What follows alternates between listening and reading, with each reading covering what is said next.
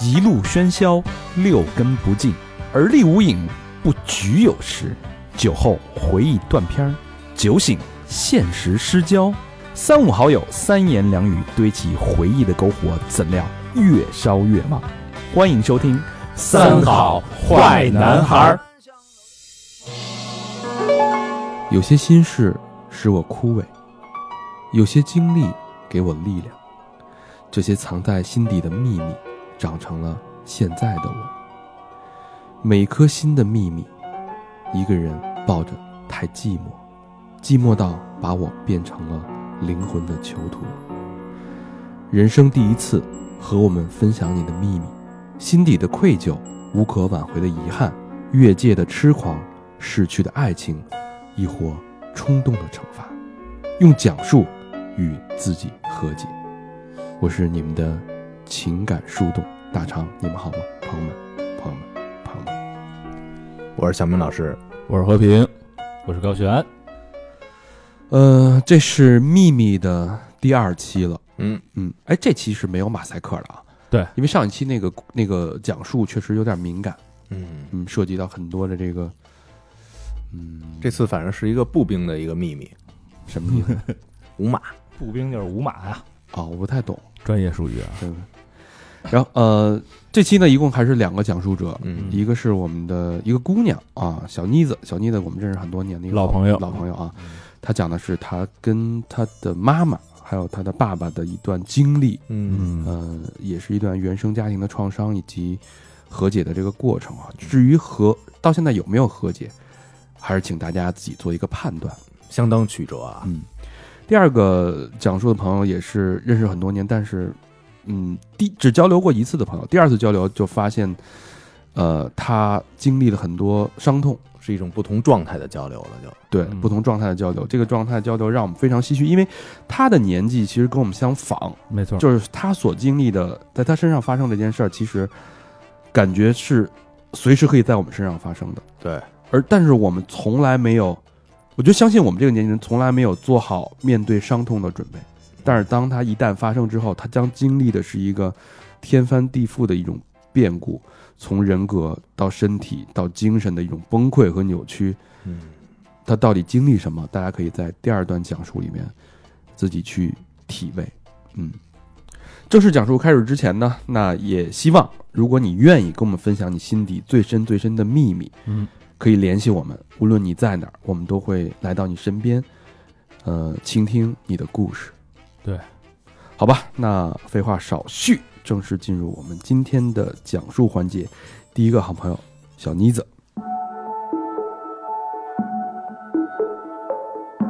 今天其实分享的这段经历，我们是有一次在就录完三好写真吃饭的时候，酒后嗯，酒后的时候，然后说到这个动情之处了，然后小妮子跟我们说，这是她第一次跟人聊这段经历，嗯，然后当时说者无心，听者有意，我跟小明老师就把这事儿记下来了，对，就想着有机会把这事儿，呃，其实是挺有触动的，对我们俩，嗯，呃，这其实是关于小妮自己原生家庭的一段经历，一把鼻涕一把泪啊，这个呃是当时是在在新疆是吧？嗯嗯，在新疆，所以这这段经历对你的人生会有什么样的影响，或者说，呃，为什么上次你愿意第一次把这件事儿讲给我们听？嗯，上次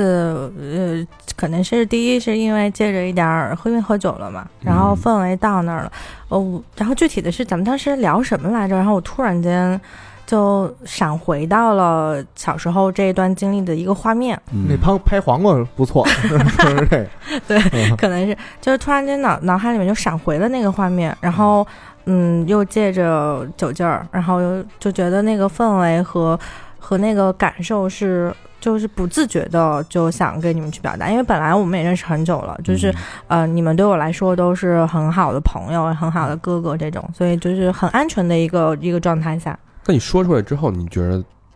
心里是一个什么样的一个感觉？就是当你把这件事压抑那么长时间的一个秘密给它说出来，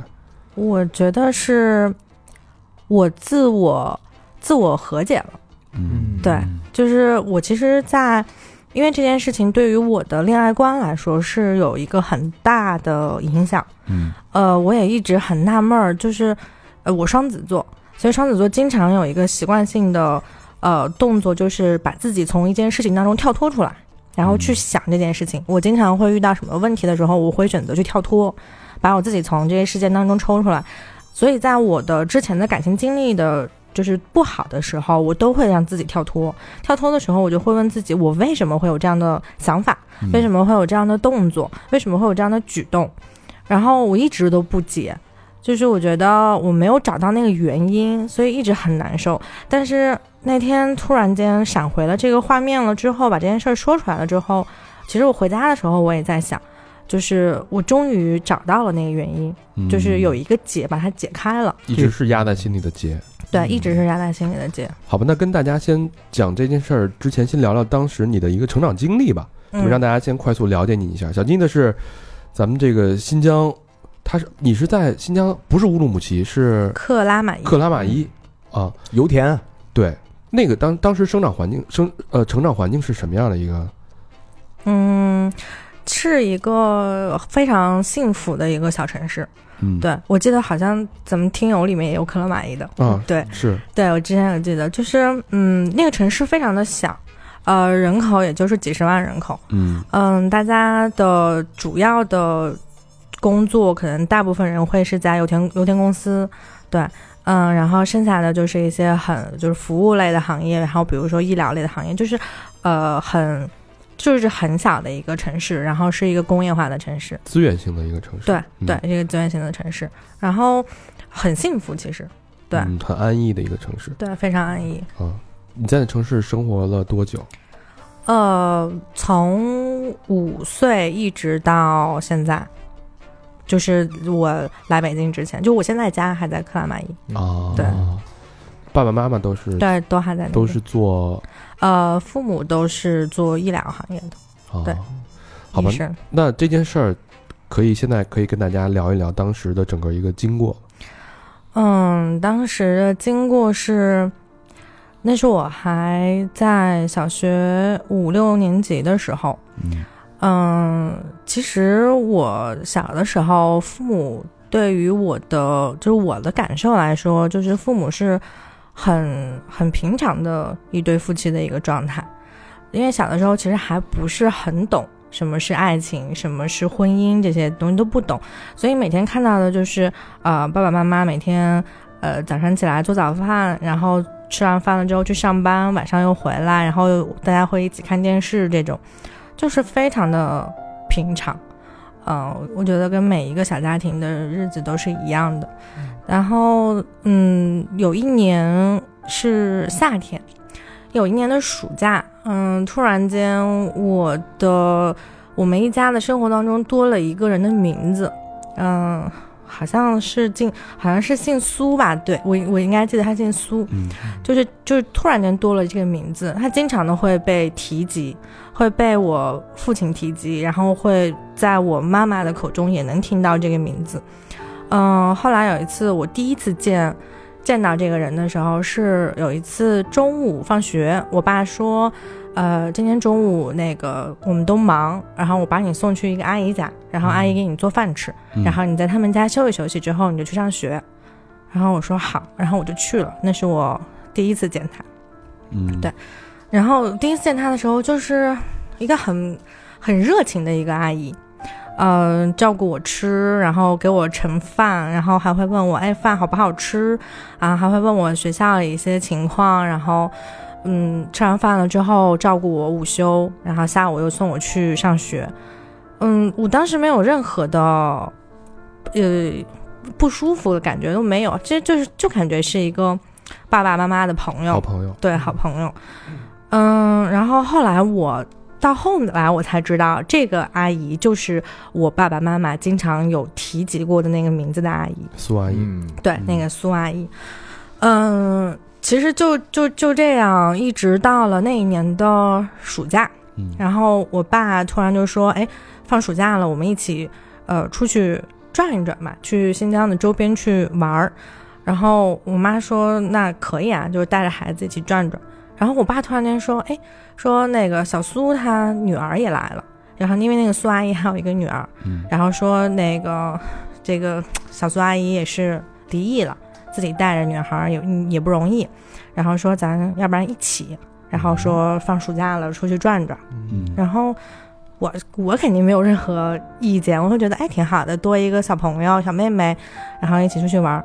然后就这样，我们当时自驾，呃，去了吐鲁番，哦，对，我们一起自驾去出去玩儿，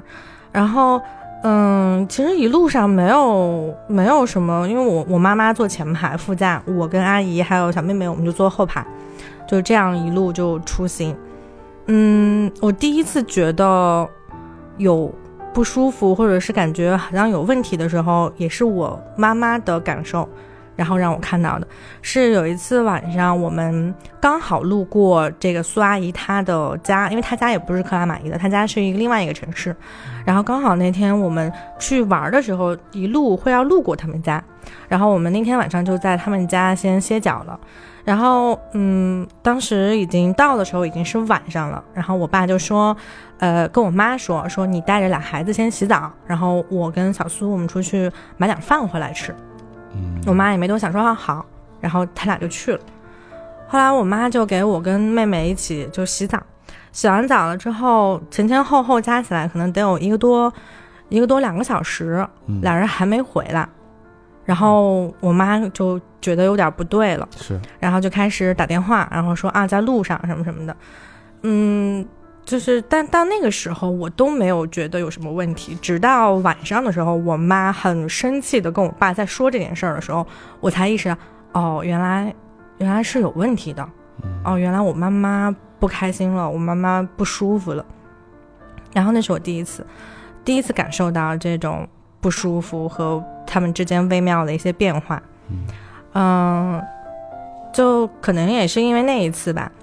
嗯、导致之后的旅途旅旅途当中，就是我爸和我妈都很不愉快啊。嗯，还有一件事情让我印象深刻是在呃有一天中午，然后我们是从景区出来之后，在门口吃吃饭。嗯、我记得很清楚，吃的是馄饨。嗯，当时我们都吃完了，然后苏阿姨没有吃完，然后我爸就很自然的就把苏阿姨的那一碗没有吃完的拿过来，然后就继续吃了。啊，然后这有点怪了，这个然对后这个举动确实有一些越界的那种，是对啊嗯然后我当时的反应就是，爸爸为什么要吃别人的剩饭？那就是在我的印象里，爸爸应该是吃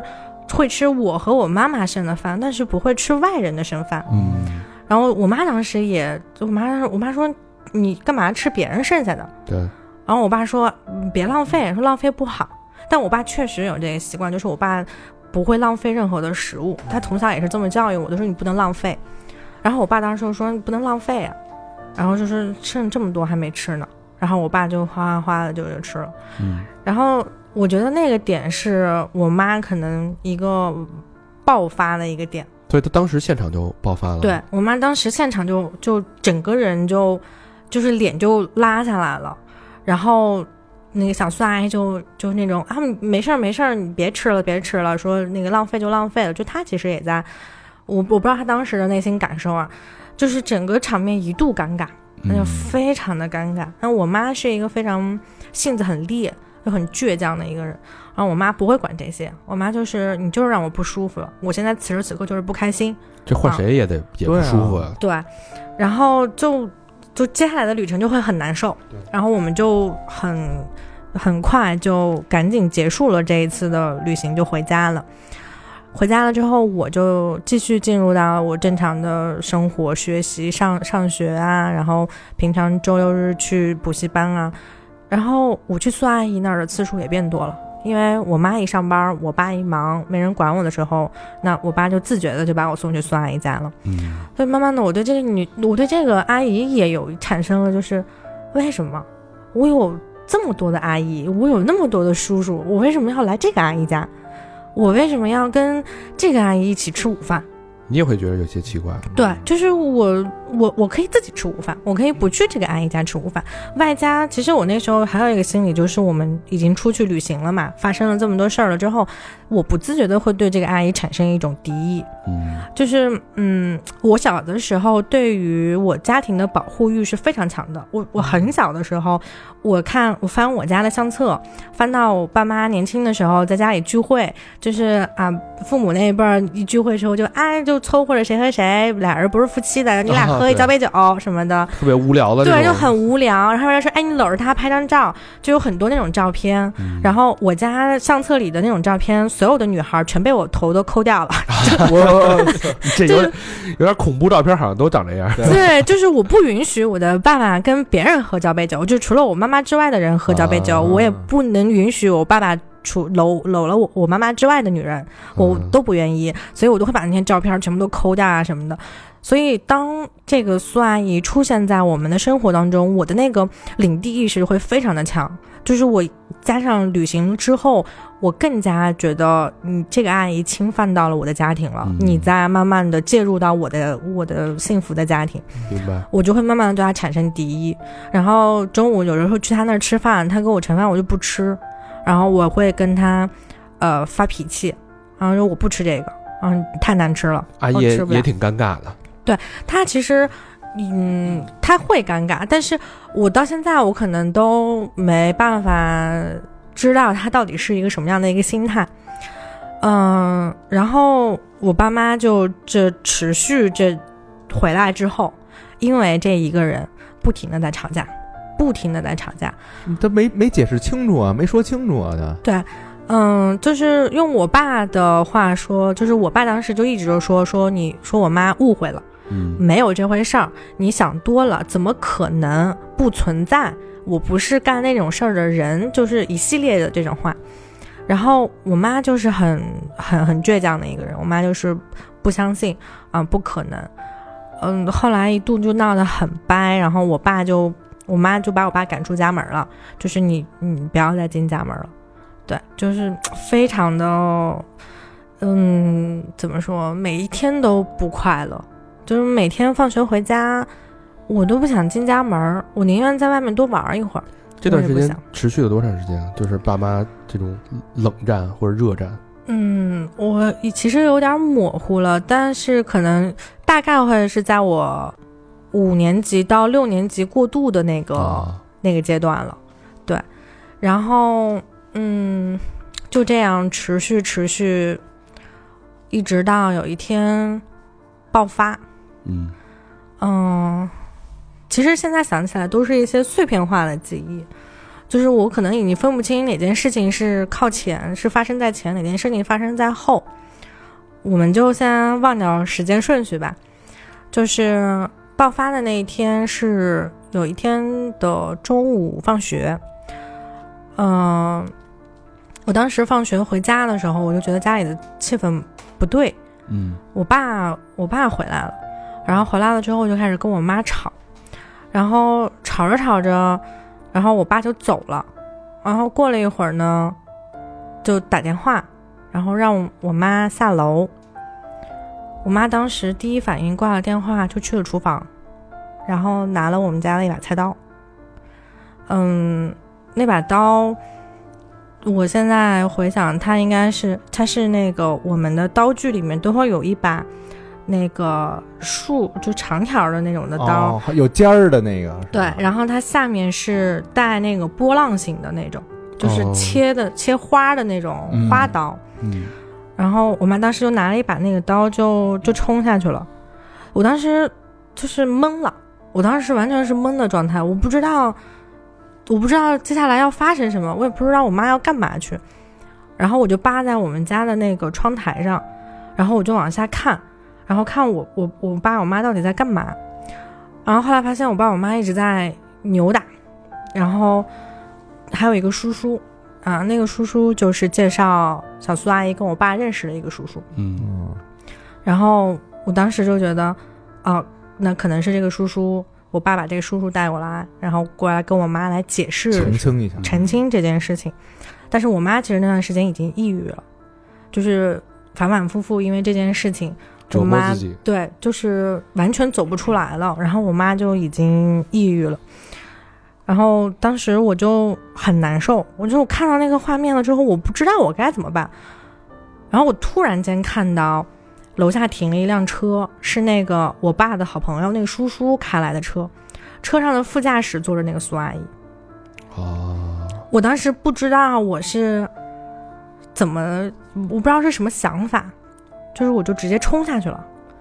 我爸我妈还在一边儿跟那个叔叔三个人还在扭打在一起，就是我妈就当时拿着刀子就是说今天不是你死就是我活，就是咱俩就必须得死一个，就这件事情没有没有那个没有什么可说的，我不会相信你任何，就是一直在那儿扭打。然后我爸就说你听我解释啊，然后你听他说啊，然后怎么我当时就下去的时候，我就感觉所有的画面都是慢放。嗯，我爸我妈在那边扭打着，然后我就自己一个人。我当时的眼睛里面只有那辆车的副驾驶，嗯，然后我冲到那个副驾驶，我把门拉开，然后那个阿姨就坐在里面，我手就扯着她的头发，把她从车里，我不知道我哪来的那么大的劲儿，我就扯着她的头发，把她从车的副驾驶就揪了下来。嗯然后救下来了之后，阿姨就摔倒在地上，然后我就不停的在踹她，我就不停的在打她，我用尽了我所有的力气在打她。然后那个小的时候还上了上了那个健康卫生课，有学有有学过那些呃什么生理的一些构造啊或者是女生的一些，然后我当时就知道女生最脆弱的部位是下面，我我当时想都没有想，就是踢了无数脚那个阿姨的下面。那他就一直在，他就一直在叫，他就一直在喊救命，然后说不要打了，然后就我完全没有听到他，就是那些话就感觉就从耳边就飘走了。我当时满脑子就是这个阿姨破坏了我的家庭，这个阿姨是罪人，这个阿姨我非常的恨她，我一定要出这口气，我一定要为了我妈妈出这口气。然后我就就是不停的打，后来我爸我爸他们发现了，然后把我就抱走，然后我妈就看到我的时候，我妈也傻了，我妈也没想到。而且我当时边打他的时候，边把我小时候学过的所有的脏话，我觉得最难听的话全部骂到了他身上，我全部都说出来了。然后等我爸过来把我抱走，就是拉开了之后，突然间就是周围的一切都回归正常了，不再是慢动作了。然后我发现我的邻居叔叔阿姨、我的同学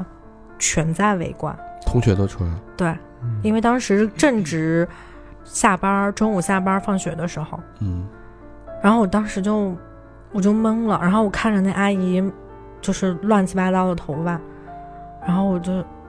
完全就懵了，不知道我自己干了什么。然后后来就我爸就说赶紧带着这个女的走吧，然后就让那个叔叔开着车把这阿姨就带走了。然后 这个就是爆发的那一天。嗯然后爆发了之后，这个事儿依旧没有解决。嗯我妈就说必须得离婚。嗯，我爸就是离开家，被我妈赶出家门了之后，每天都是我跟我妈在一起。我妈那段时间已经是非常严重的抑郁症了，非常的严重抑。郁到什么程度？嗯，抑郁到我每天回家很提心吊胆。嗯，我记得有几个画面，有一个画面是我妈每天回家都会骂我，每啊骂他天会骂你，因为我的学习，哦然后因为我听歌不好好写作业，就是啊，还有包括吃饭，就是他会找无数的理由去骂我，就是骂到撒我气呗，就是对，其实是拿我撒气，就骂到我已经不知道我该做什么是对的了。然后还有就是那种突然间对我特别的好，我记得很清楚，有一天我妈周末的时候阳光特别好，我妈那天突然间心情变得特别的好，然后就说说，哎，我带你去做头发吧，嗯然后就带我去，我那时候才上小学六，那时候已经是六年级了。嗯，然后带我去了理发店六年级做离子烫，就给我把头发拉直，然后说特别好，然后就特别开开心心的。那一天就是母慈子孝，非常开心的度过了一天，然后还去吃了好吃的。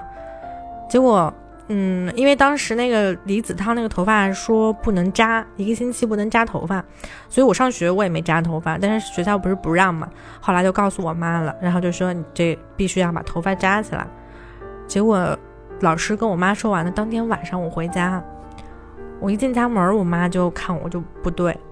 然后就问我说你为什么不扎头发？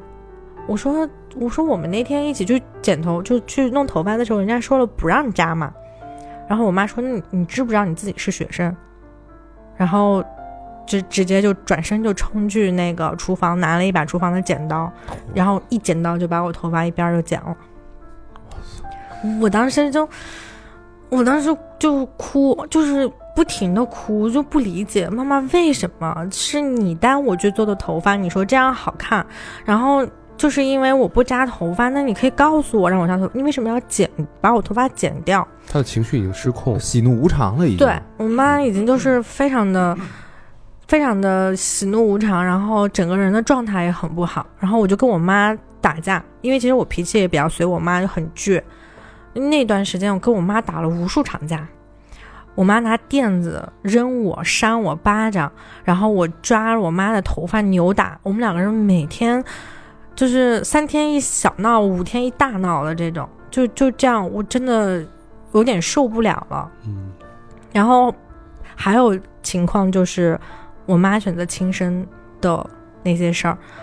我第一次发现我妈想要轻生是，我有一次回家，然后发现家里面没人儿，然后我就去去上厕所，然后我突然发现厕所的那个水管上面挂了两两根绳子，嗯，嗯，然后我当时的第一反应，因为那段时间已经知道妈妈这种情绪的状态，然后爸爸也会打电话跟我说，你要多照顾妈妈的情绪，妈妈可能是呃有抑郁了。所以爸爸一直还在关注你们。对，爸爸还是很关注我们的。然后抑郁症这个词儿，就是从那个时候我才我就开始知道，然后就是妈妈有妈妈应该是已经得抑郁症了，然后你要多关心妈妈，然后你要她做了什么，你要多体谅她，啊，你要多关心她。所以当时我上厕所的时候看到那个水管上的那两根绳的时候，我第一当下第一反应就是，我妈妈是想要上吊嘛，然后我当时就非常的害怕，然后后来，后来就是没有，就是反正后来好像是因为是我爸还是还是家里面的人，然后有跟我妈说，然后有劝她，所以那一次也就没有被劝住了，等于对对被劝住了。然后还有一次是我跟我妈大吵，吵完架了之后，我就非常的委屈和难过，我就觉得我为什么我的妈妈为什么会变成这样？然后我那天跟我妈大吵完打完了之后，我我说我说我要离家出走，我妈说你走啊，你能去哪？我说只要离开家，我去哪儿都行。然后我就摔门就走了。当时身上还有一点钱，然后我就去了我姥姥家。我姥姥家离我们家大概有三十多公里，在一个在另外一个镇上。然后我就坐了大班车去了我姥姥家，当时已经很晚了，因为我放学的时候跟我妈妈吵架嘛。然后到我姥姥家的时候，那天也也奇了怪了，姥姥家就是人都特别齐，除了我们家以外，我小姨、二姨还有舅舅他们都在家。嗯，然后我一进家门，姥姥和姥爷就懵了，说你怎么来了？然后我就跟他们说，我跟妈妈吵架了。然后我我我姥姥当时第一反应就是，你怎么能在这个时候跟你妈妈吵架？然后我我姨父当时也说说说你赶紧回家，他说你现在就给你妈打电话。好像他们知道一些你不知道的东西。啊就是你不是他们，因为他们是已经知道我妈那段时间是抑郁了，嗯，然后就是可能会做出什么事情来。但是所以嗯他他没考虑过你的感受吗？就就觉得，就我一进门儿就问了我一句：“你怎么来了？”然后完了，当下的第一反应就是我妈。肯定觉得小孩承受能力更大，他们觉得。我觉得这个嗯，挺无理的，这种这种指责。嗯，就是可能那个时候全家人的重心可能都在我妈身上，嗯会比较担心她。嗯但是，嗯，姥姥姥爷还是就是家里人还是会有关心我的，就是有让我，因为他们刚好在吃饭，嗯然后有让我先赶紧吃两口。是，然后我姨父那边就开始给我们家打电话，打不通，没有人接。然后我姨夫当时就说说不行，我赶紧赶紧回家，我现在就带你回家。然后当即就打了一辆出租车，我两个姨父带着我，然后就回家了。我记得特别清楚，我我小姨父在最前面，然后拿了我的钥匙开家门儿，门儿一开了之后是黑的，然后我当时就说把灯开开，我姨父说不要开灯，说家里味儿不对，哦，然后我姨父就就进去，然后就顺着就往厨房走，然后一摸那个煤气，我们那时候还在用那个煤气罐儿，然后一摸煤气罐儿是开的，然后我姨父就赶紧把那个煤气罐儿关了，然后再看炉子上的那个也是开的，就是拧到最小的那个火，然后又把那个关了，关了之后就开始，我当时就一直站在那个家门口。然后就看着我两个姨父就在家里面就不停的忙，开窗户通风，然后一直都没有开灯，然后喊我妈的名字，我妈就不答应，我妈的那个房门就一直是关着的，就不答应。然后等味儿散去了，散一点了之后，然后就把我妈那个门一踹开，我妈就躺在床上，被子就盖得好好的，就是我妈就已经，就她就想通过这种方式就准备好了，准备好要自杀了。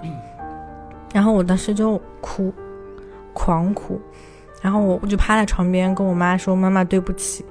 然后我妈当时就说：“你没有什么对不起的，连女儿都不要我了，连女儿都要离家出走，我还活在这个世上有什么意义？啊，老公老公出轨，女儿还不要，我要离家出走，说要离开这个家，只要离开这个家去哪儿都行，那我没有活着的意义了。”嗯，然后我当时就觉得，从那一刻开始，我才我才理解到，我妈妈其实挺需要我的，就从那一刻。然后从那之后，我就没没有跟我妈再怎么吵过架了。就是我妈在，我妈在骂我，我妈在动手，我都忍着。就是那时候我的感受就是，我妈妈就剩我一个人了。嗯最后的依靠了是，对，就是我是我妈妈最后的那个依靠了。就是从对立到变成理解，跟妈妈对，站在一起。就嗯，对那那之后怎么收尾的呢？这件事儿，他总要解决嘛。嗯，收尾的这件事儿，我觉得也是，也是我非常非常钦佩我爸爸的一点。嗯，嗯，其实这件事情到现在为止，我都不知道结果是什么，就是他到底有没有跟苏阿姨对我都不知道。这事儿，可能只有你爸爸自己才知道。对，这个事儿就可能只有我爸或者我妈知道，也可能嗯只有我爸知道。然后就是在我爸离开家的这段时间，我爸就还是经常的会关心我，关心我妈，会通过各种各样的方式。然后我爸这段时间也都一直在单位住，嗯，就直到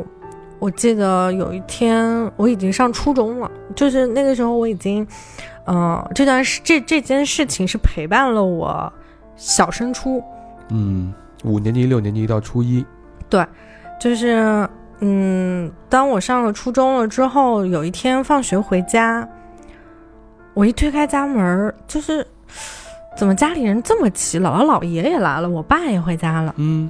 然后我当时很纳闷儿，我说这是什么情况？然后我姥爷就说啊，快洗手，我们吃饭啦。然后嗯、呃有好事儿啊，有好消息。然后嗯，哇，啊这个这个，现在我就是我听到这儿，我回想起来，应该是你人生中成长阶段中最幸福的一天。对，就是。就我那天，其实我也挺闷的。就是我，我其实我姥爷说完说有好消息的时候，我当时就已经知道是什么了，因为那段时间，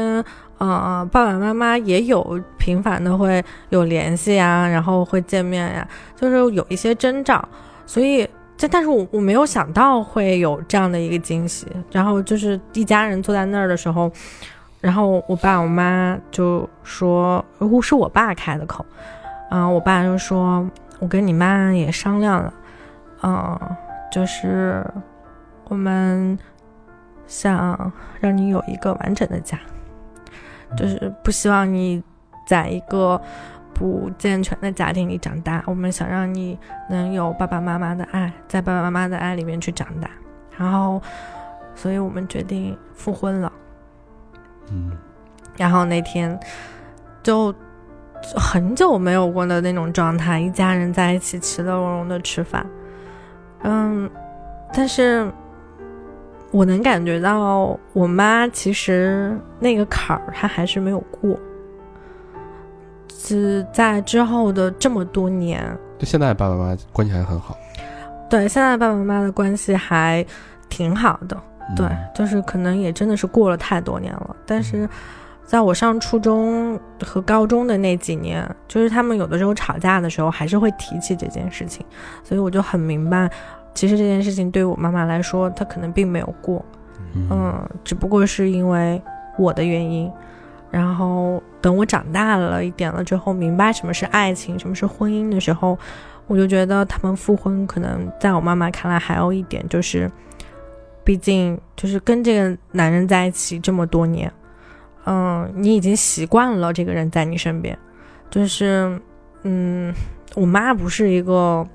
我妈她虽然很倔强，但她很感性，就是可能对她来说，这个人打打闹闹一辈子了，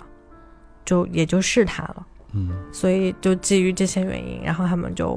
复婚了你。之后跟妈妈沟通过吗？就是她真实的心理想法，还是你们大家都很有默契的不聊这件事儿？非常有默契的，再也没有聊过这所有件人事都儿不了聊。提了就对嗯所有人都不提了。但是有的时候我爸爸私下会跟我提，就是呃，我妈，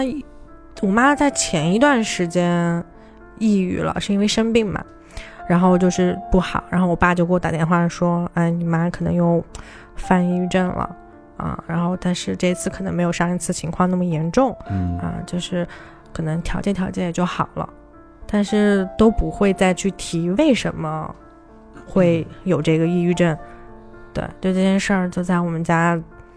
就从此就分住了。嗯，但是从从跟小妮的交流，因为咱们认识好多年了，她这种性格就特别乐天开朗的一个性格，你就是你不知道你是怎么去把这个伤口去给它怎么转封变封印住的。嗯，对，嗯，就我其实是一个，嗯，怎么说？你说忘性大也并没有，你就你是其实忘不掉，只是试图潜意识去忘掉。对，就是试图让自己觉得我其实一直都生活在一个非常幸福的家庭，我的爸爸妈妈一直都很相爱，我一直都就是就是逃避吧，就像你说，你有那个超能力似的，就一直回避一件事儿，嗯把这件事儿给淡化，然后逐渐忘掉。嗯，对但是他会在你不经意间或者有类似经历的时候出来提醒你，或者扎你一下，对，就是就像开头说的，嗯，某一个时刻突然的一个闪回，嗯或者是，嗯，我其实到现在我都不敢不敢回我们之前的那个老房子，就是那个家。我们后来搬家了，然后搬家了之后就其实没有隔得很远了，本来那个城市就很小，然后我的一些好朋友都还住在原来的那个小区，啊，但我都不太敢回去，就哪怕回去了，都是远远的，不会离我家很近。然后就是因为不太想再去回忆那一段，嗯我觉得，嗯，虽然你经历了这个这么大的波折，但是某种程度上来说，你是比较幸运的。嗯父亲一直在关注，一直甚至想要尝试去弥补嗯这件事儿，到底真相是什么？可能只有爸爸一个人知道，跟苏阿姨知道。但是从结果来看，从爸爸补救的这个过程来看，他把这个即将要崩塌的这个大厦给又给扶正了，并且这么多年一直在守护着它。嗯我觉得这一点他是值得我们尊敬和敬佩的。我们不管他具体他做过了什么，但是从责任的角度来说，我觉得他是值得我们去敬佩的。对嗯很努力了已经。嗯我觉得我爸爸身上最值得我去学习的一个品质就是责任心，嗯而且非常有责任和有担当的一个爸爸。嗯，好吧，也希望爸爸跟妈妈，甭管因为什么原因在一起，他们能安安稳稳、和谐幸福的嗯走完这个人生接下来的旅程吧。其实旅程还很长，嗯对，好吧，也希望，其实小妮子把这事儿讲出来，我觉得我也希望你可以真正从心里，不像妈妈那样，嗯只是只是表面上去把那个坎儿过了，你是真正的把那个坎儿翻过去，然后去追求自己的生活和幸福。对，嗯，谢谢谢谢小妮子来分享出你的秘密，也呃希望或或多或少经历过同样遭遇的朋友可以被这个故事治愈。对，好吧，嗯，感谢小妮子，拜拜。拜拜。拜拜。呃，初听小妮子讲述的时候，我跟小明当时都特别感触。是啊、嗯羊肉串儿好像都吃不下去了。因为老紧着那虾 吃，呃，说归说，笑归笑啊。嗯小妮的故事其实确实从某种程度让我们获得了很多的感动以及力量。对，嗯，也希望她的故事、她的秘密可以抚慰跟她有相同遭遇或者经历的朋友们。嗯，接下来呢，来认识我们的第二位讲述者 Nicoco，来听听她的故事。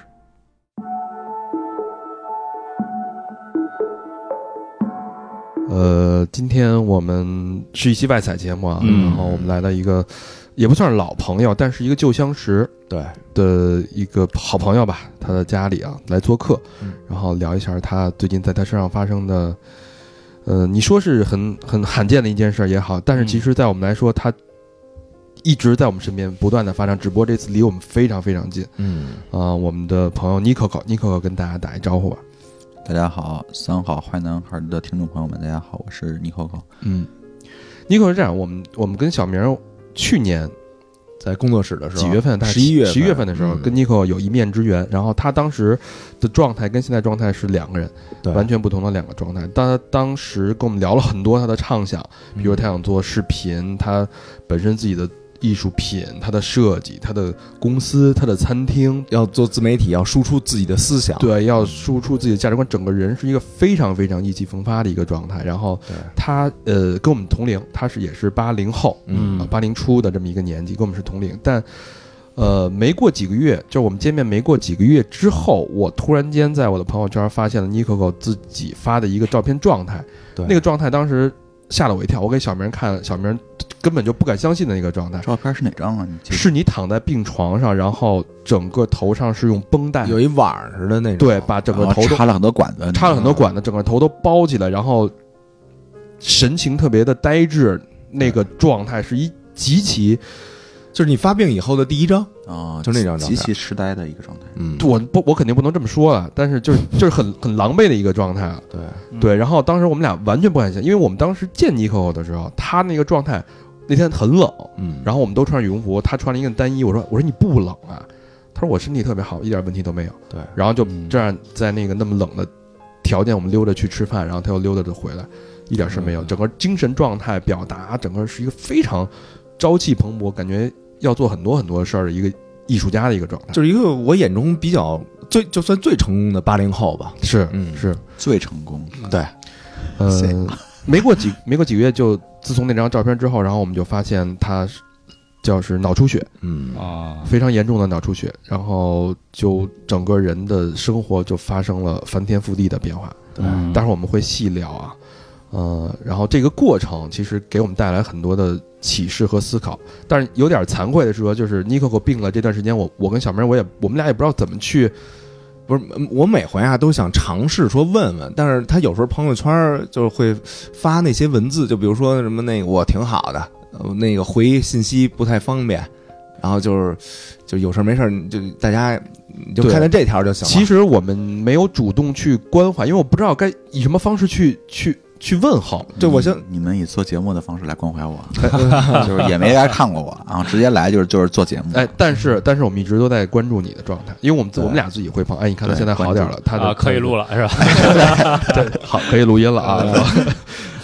然后特别特别关心我，哎，你的语言能力有没有受到受到影响？语言组织不是，我就是等他那个头发，他那头发一恢复成原状，我说可以了，可以，可以，可以 了。说 了，咱有点像吸这个人血馒头似的啊。呃，其实不是啊，其实还是，开始卷我，还是卷你对，还是然后啊，先说说这个 Nico 本身吧，他是一个非常非常在我们眼里是做的非常好的一个设计师。嗯高老师原其实 Nico 跟高老师还有这个之前还有一些缘分，高啊血压，呃，就应该是那个 对高血压，我改名了。 上次就是你们你们之前见也是我的一个同事引荐的，对吧？大奎嗯对，然后那个当年我零几年的时候在那个潮流媒体嘛，然后当时有一个特别火的一个算是 BBS 是吧？嗯，呃，网站反正算潮流类的一个网站，嗯对他呃他是主理人，就是他做他创始人，呃，一算是创始人和主理人吧，反正就也不太熟啊，嗯，但是听说过这个名嗯字，但是从来没有、没有见过真人，嗯然后这个就觉得当时算是中国潮流圈早期啊。非常非常风生水起的一个人物，嗯嗯然后并且有自己设计的玩偶， Fatco，嗯对，当时也跟我们的媒体有过一些比较深度的合作。嗯，Fatco Fatco，到时候我们会在那个公众号发发一些 Fatco 的这个这个产品的这个、嗯这个很可爱啊，特别可爱，他是完全照着自己的形象做的，是吧？然后后来那 Fatco 给我们看那个产品介绍的时候，跟好多大牌都联名过，呢，是吧？最熟悉就是克雷汤普森，嗯，三道杠儿什么的，这个地位还可以，嗯非常非常的，对对对。然后有点儿咱们这个现今在播客界的这个啊，差不多异曲同哈，工是之妙吧？？对对对对哎对，一个水平线的， 顶流相聚嘛，是吧？啊没想到这个时隔这才一年，一年不到，嗯，以这样的方式相聚啊。刚刚见到 Nico 的时候，特别的唏嘘，嗯，对，因为他现在因为受到这个血管压迫，整个左手跟左腿的呃行动是有问题的。他不是血管压迫，他是那个负责这个身体左侧的神经死亡了，嗯所以就等于是脑子里边没有没有这个员员工去管你这个左腿的事儿了。哦所以，所以现在你看你，你走路现在已经开始有一些跛，也也叫叫就往前挪着对走不，平衡。那种，对，对，这包括左手也没有像之前那么精准，而且你是一个设计师，你需要需要用这个去去创作。那你觉得这个事儿对你现在整体的人造成一个什么样的一个一个影响？你觉得？就毁灭性的一个打击，你的生活已经完全已经都改变了。唯一幸运的可能就是我是右脑出血，不是左脑。要是如果左脑的话，就是我的右手右手出问题，可能会更会更难。嗯嗯，嗯，那这个还能恢复吗？就是像你左手，比如说我们做一些复健呀，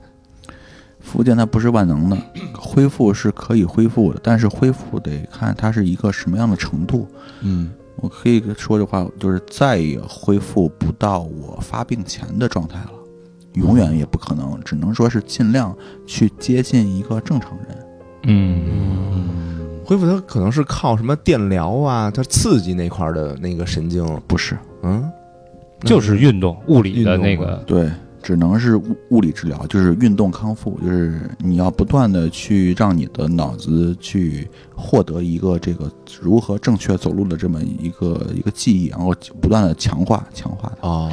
你你说的那个针灸或者电疗啊，它其实医院里边确实有这么一项，嗯但它不是说是让你去恢复到正常状态的这么一个一个环节。嗯，所以那块儿脑脑神经是已经是死亡了，嗯死亡，所以你是需要靠周围的神经去替帮忙，顶替它的那个功能。那咱们先说一下这个生病前的一个状态吧，也就是去年去年年底的时候，当时人生是一个什么状态？因为我们觉得你当时是一个意气风发的一个状态，比如有很多的计划要实现，然后整个人的状态也是感觉充满雄心。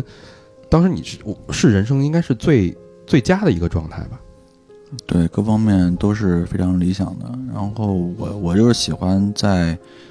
每年年末的时候去制定第二年的一些计划。嗯，然后当时是二零二零年的结束，嗯嗯嗯，二零二零年呢，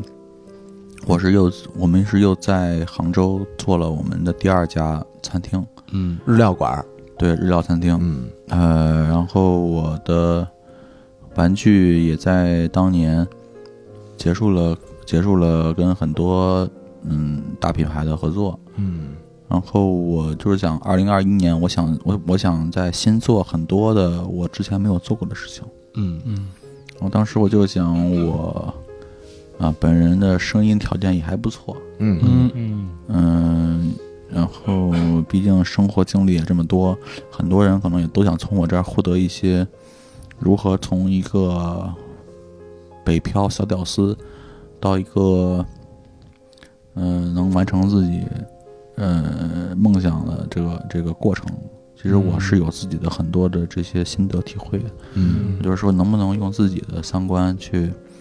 做一些知识的输出，是嗯啊，会做，因为我其实平时空闲的碎片时间还是挺多的，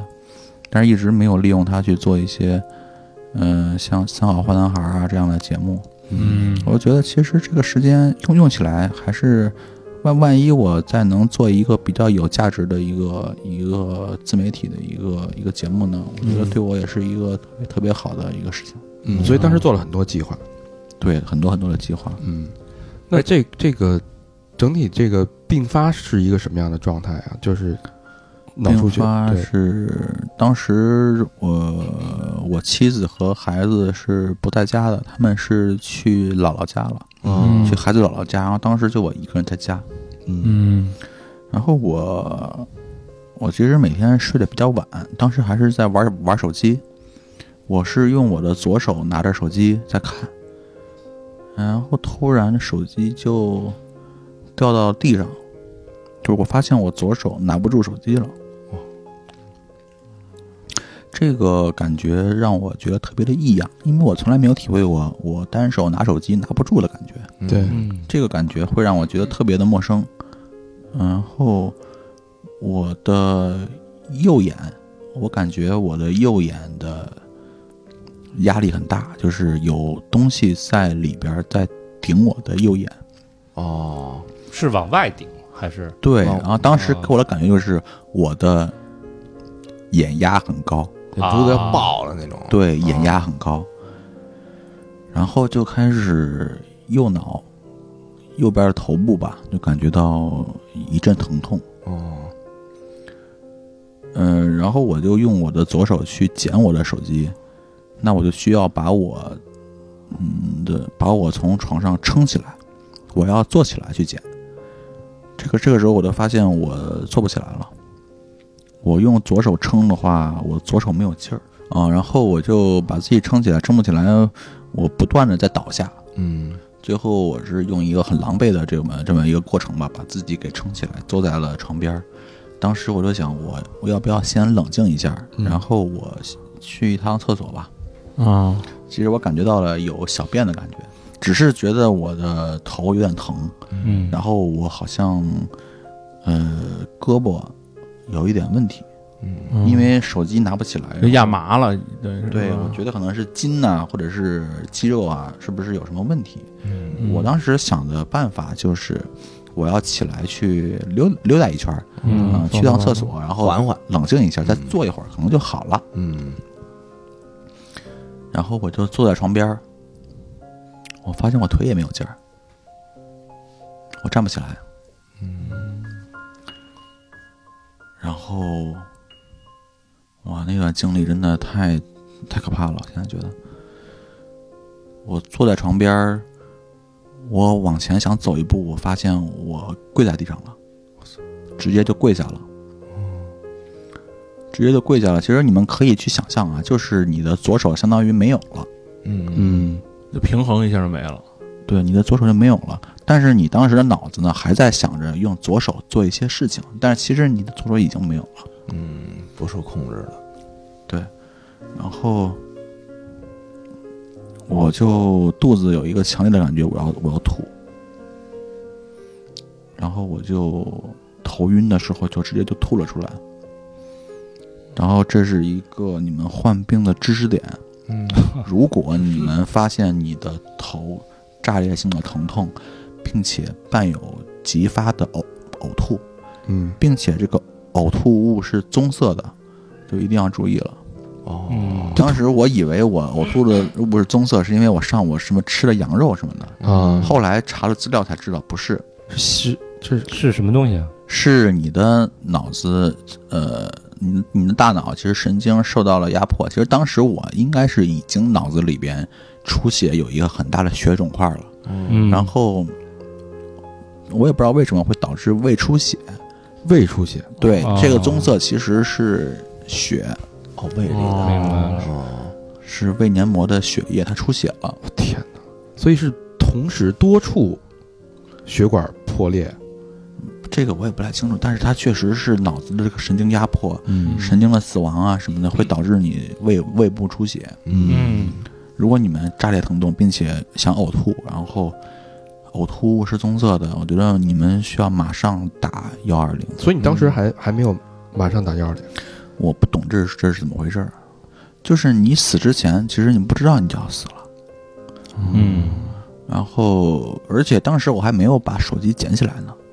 嗯，我也就没有这个打电话的，对就求救的想法。嗯，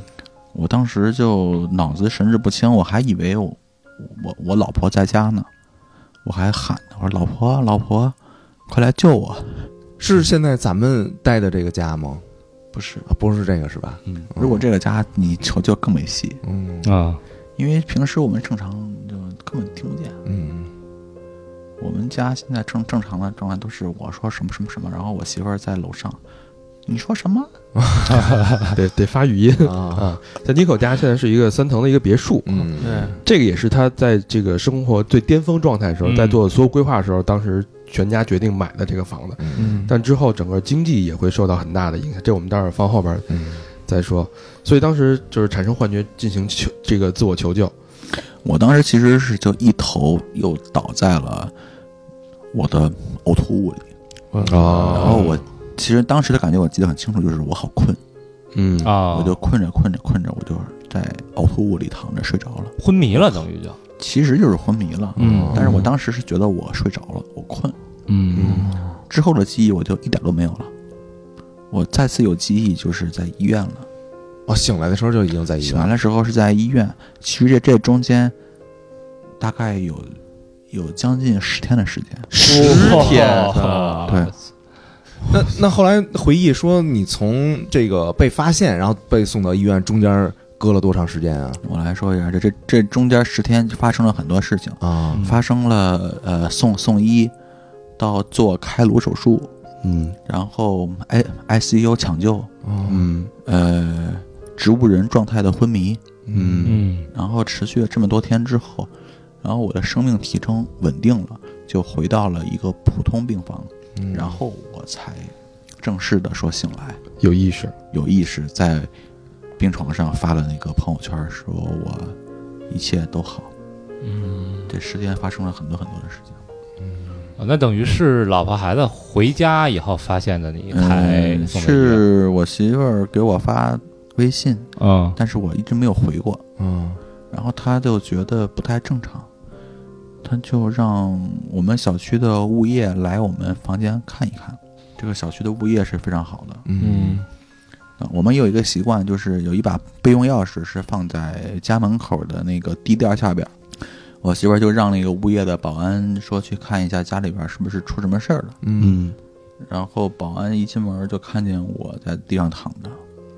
然后就马上送到了医院。嗯啊保安但是这真管用啊，但是这个时候已经是我距离当时躺下的已经是第三天了，我操，第啊，你在屋里躺三天，那已经过了那叫什么呃黄金抢救期了，已经对，其实黄金抢救期主要针对于脑梗的患者，啊，哦所以你当时就就躺在呕吐物那一瞬间，一下就过过去就了已三经昏天。迷了三天两天，我我操！等于是我在第三天才得到救助，然后第三天救助之后，医医院就给我做了脑部的 CT，就是查看一下你脑子里面现在是什么状态。嗯啊我媳妇儿就给我复盘嘛，她说你的脑子里面有一个拳头那么大的一个肿块儿，就是这三天一直在出血。我操，脑子里面的那个出血形成了一个血液的一个肿块，嗯它压迫了我的运动神经，嗯掌管左侧身体的运动神经，所以是等于是这个呃负责左侧运运动的这个神经就全部都死亡了。嗯神经是不是不能是不能再生了？所以一旦死亡了，就不是不可逆的。嗯啊，哦这个神经被压迫也会死亡是吧？对，因为压迫它可能会导致你缺氧，嗯，啊，他血液不循环了，等于给阻断了嘛？等于是你掐了那个神经的脖子，啊，憋死了。你就憋死了。嗯，但但你当时是以一个什么样的心情去发那张自拍照啊？当时的心情，我当时用朋友圈的时候，我还不太清楚我面临的是什么状况，只觉着我有只是觉得我生病了，啊哦然后我现在好像好了。嗯，啊，那你就是醒来之后，你有没有尝试着去动一动左手和左腿？呃，醒来的时候我，觉得这应该是第一件事儿。醒来的时候，我的左手是他第一件事是拍了张自拍， 要不然，要不然人家能成事儿了。。他们人家是艺术家呢是， 我我当时，我当时我看这，因为我我看到他的朋友圈第一条是他媳妇儿发的，说这个因为、嗯呃尼可可严可可先生，然后因为突发的一些问题，哦，然后所以朋友圈现在有暂时由我来代管，对，哦然后有什么问题什么与我联系，因为也不方便那个接听什么的，对对。然后我就因为我当时我跟小明我俩就惊了，然后后来就过了又过了一阵儿，就发了一张他那张自拍，然后就完全不知道是什么什么状况你就觉得完了，不能做节目了。啊！不是不是不是不是，我觉得这个有故事，对， 当时想，哎，有节目了， 太棒了！ 没有。然后然后我们就一直关注嘛，然后就嗯没想到发生了这么严重的一个一个情况。对，因为我们是同龄人，嗯，同龄人这个时候你就比如说突然间老何他出这么一事儿，嗯嗯对吧？你怎么接受啊？你你对吧？对，赶紧发现，先第一步得早点发现。但但如果那说你这习惯性的不回微信，对啊，这但是我假设当时醒来之后，我的左手是被绑在床上的，啊，绑着，因为这个基本上做过手术的人都会这样，因为他会怕怕你突然醒了，是不是？怕你醒来之后去挠啊乱摸，乱啊，摸，包括身上插的那些管子呀，嗯，怕你给葫芦掉了。啊嗯所以基本上，呃，做过手术的人，双手都是被绑在床上的。嗯所以当时我不太清楚我左手的情况。嗯啊，然后后来我是想上厕所，厕所就在我们的住院的那个病房里的一个一个，它里边是有厕所的。嗯我说我要上厕所，然后旁边就有我不认识的人嗯跟我说：“你上不了厕所。”啊。”然后医医生听见了，就很平淡的跟我说：“你尿吧，你插着尿管呢。我这儿就发现问题”，我心里想：“我不，我就要下床去尿。”他说：“你下不了床。”我当时不懂什么意思，什么叫什么叫我下不了床？嗯，我当后来一想啊，可能是比如说肚子开刀了呢，可能下床会会会撑开，啊，然后我也不知道我哪有问题，我就觉得可能是对我的一种身体的保护，不让我下床吧。嗯后来才明白是我没有能力下床，有没有当时那种感觉？就是说，跟电影里演的时候，医生说你不要下床，然后就啪啪啪把管子什么那个一拔，然后就往下走，所以 就我就不信。就跟英雄似的，就就那种叫那不叫英雄，那叫任性。是不？就是好多那个英雄片里边不都当时有那想法吗？没有就是听还是听大夫的吧？听大夫的，啊，因为我觉得好像我确实下边插了一个尿管儿，然后这有感觉的是吧？应该有吧？你要差，可能你也有你。想啊，想一下，你撒尿的那个口儿嗯，插进了一个管子，那你疼吗？那个插进去的时候疼，但是当时我已经被插进去了，就不疼。就不疼是吧？对哦已经进去好几天了。嗯，就是那那个时候害怕他是完全一脸懵的，他都不知道什么什么。不？但你已经有感觉了，我我已经没有能力下床，并且我已经插了尿管，对应该有感觉这个病很当严重啊了。时就想快速的知道我的情况，对嗯就是我怎么了？你当时脑子里全是这个疑问，就是我怎么了？啊，当时我就想问我怎么了，那亲人什么的在身边吗？不在，都不在呢是吧？嗯，他就不是就一个公对无声的护工吧声音吗？应该是有个护工啊，嗯你下不了床就是护工，啊，嗯，因为你们你们可能不太清楚吧，就是人在 ICU 里边是不允许探望的，尤其是疫情期间，嗯啊，对，是更更不允许谈疼了。严嗯啊，对，是是是在疫情期间，对有，多少人就是小孩在 ICU 里边，大人就撕心裂肺的在外边等着，没有办法，只能哭。所以你嗯，看 ICU 门口全都是哭哭泣的亲亲人，哦，这搬着床在门口等着，也得也只能在门口等着了，是吧？嗯对，嗯那这时候就这叫人呗，我其实已经有点忘记了是怎么知道我左腿和左手动不了这个事儿的。我好像是慢慢就发现了。嗯，自己发现的，哎，这个动不了跟就是有有知觉，这是两码事儿。就比如说别人碰你的手，你能感觉到别哎他在碰我，但是我自己动不了，这是痛感什么的那对，种比如说拿一小针一扎你这手，你这哎还有疼，还有触摸的感觉，这种是还有吗？有点像你的，比如说别人碰你的胳膊啊，嗯，嗯，有有点像你的胳膊肿了一个特别厚的大包，那个、那个人在摸你的包，哦，你明白你只能感觉到哎有人在碰我的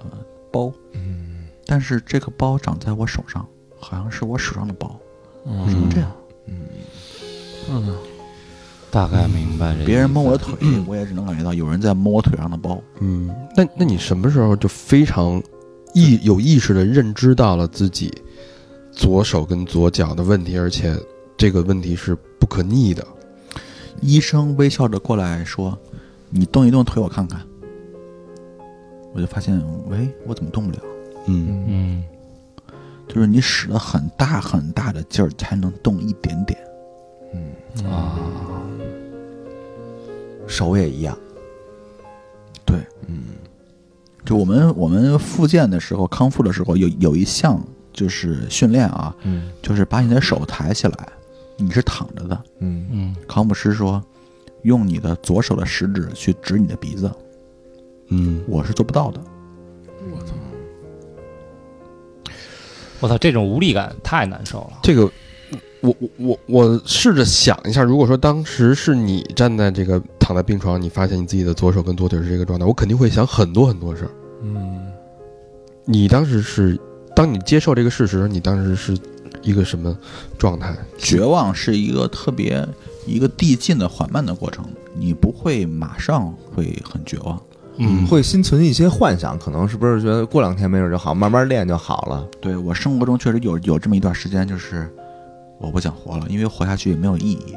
但是这个想法是一个逐渐的一个过程，不会一下子就会这样。嗯，因为开始还是觉得我可能十天半拉月，暂时 的，再不了呃 一一个月，我手术都做完了，没准过些日子就好了。后来是见到家人了，我才知道我是怎么回事儿。家人告诉我说，你差一点死，嗯，嗯，因为隔这时间挺长的了，被发现的时候三天啊真的挺长啊了。嗯，他们说那个医生在你的头上开了一个洞，嗯你做了开颅的手术，你是脑出血，然后呢，你现在是右边身体不太方便行动了。他们说的比较委婉，嗯啊，是这么跟我到哦说。左边身体，到左边左边身体，对，左边身体不太能动现在，然后你需要人护理，然后你如果想要干嘛，上上厕所呀，还是什么想吃饭，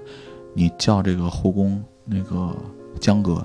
当时我的护工姓江，是一个男性，嗯，这被被解禁，感觉你感觉有点囚禁的那种，那呃大便的话是需要他把你的身体抬起来，然后把盆儿放在你身下。看来你是有经验的，呃，我护理过重病的病人，对的，对，那当时有没有一种就是屈辱感，非常非常强烈的屈辱感？有点不太好意思，嗯，而且当时这个，呃，由于这个你长时间不动，嗯其实你大便的能力也是在退化的。嗯，所以我们，呃，身体很少动，因为都是躺着嘛，是所以你的胃部跟肠部的运动也会降低。啊，一般的人这个时候都会便秘，对，没错儿，啊所以我那段时间是用了很多的什么开塞露，开塞哦露，哦对，啊哎，护工会每两小时什么给你翻个身什么的吗？会，这是他们的职责，他们都会做的，嗯，怕因为要得不然会长那个叫褥褥疮。疮，啊对，嗯，那你渐渐的走入到一个绝望的状态，是一个什么样的一个心路历程呢？就是我在病房躺着，发现我不能动了，然后一天、两天、三天，就这样每天每天的累累积，让我就逐渐接受了这个现实吧，就是哦，是真的，是真的不能动了。然后你有没有反复跟人什么医生确认什么的？一开一开始的时候都是有点有点轻视，嗯啊觉得我能力这么强，我这么年轻，啊嗯你说不能动了，我觉得我再过一星期就行了。嗯嗯就是你总会有这样一个，就是，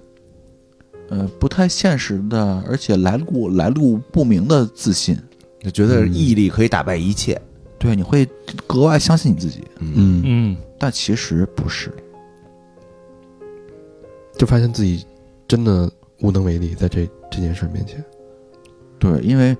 你在床上躺着的时候，最先让我觉得是真的的时候，是我的右胳膊很痒，嗯嗯，我需要用我的左胳膊去挠，我做不到。发现，嗯从那个时候发现是真的。嗯，那你怎么接受这个事实的？就是会想什么呢？就会想些什么呢？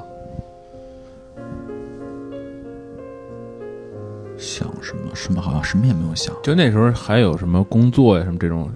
就比如说我操，还有一活儿没交，或者说我可能还有什么人给我一约定啊，还没弄，还会还会有这种想法吗？啊，会有会去想工作有没有什么没有做的，嗯就职责什么的，还想履行一下。对，嗯，嗯，那你这时候怎么看待身边的人呢？那个时候就就特别，呃，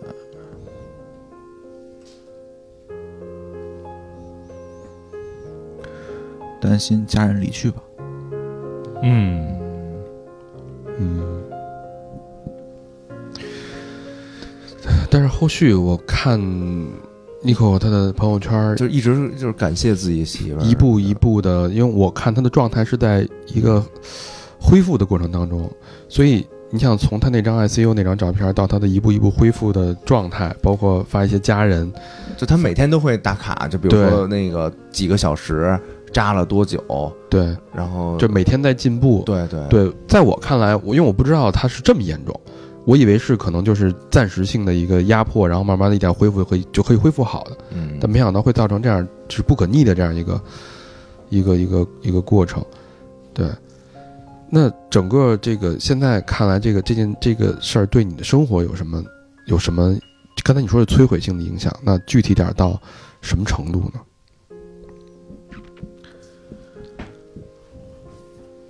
具体比如说比如说咱们就从金钱上，以咱们经济一经一济个方一面个啊，对经济，方面，嗯就是我不再能很利索的去做工作，嗯比如说，其实我今天应该给餐厅做一个海报，嗯但是我需要，因为我自己穿衣服也是一个特别慢的一个过程。嗯我从床上每天醒来，到坐在电脑前面工作这个过程，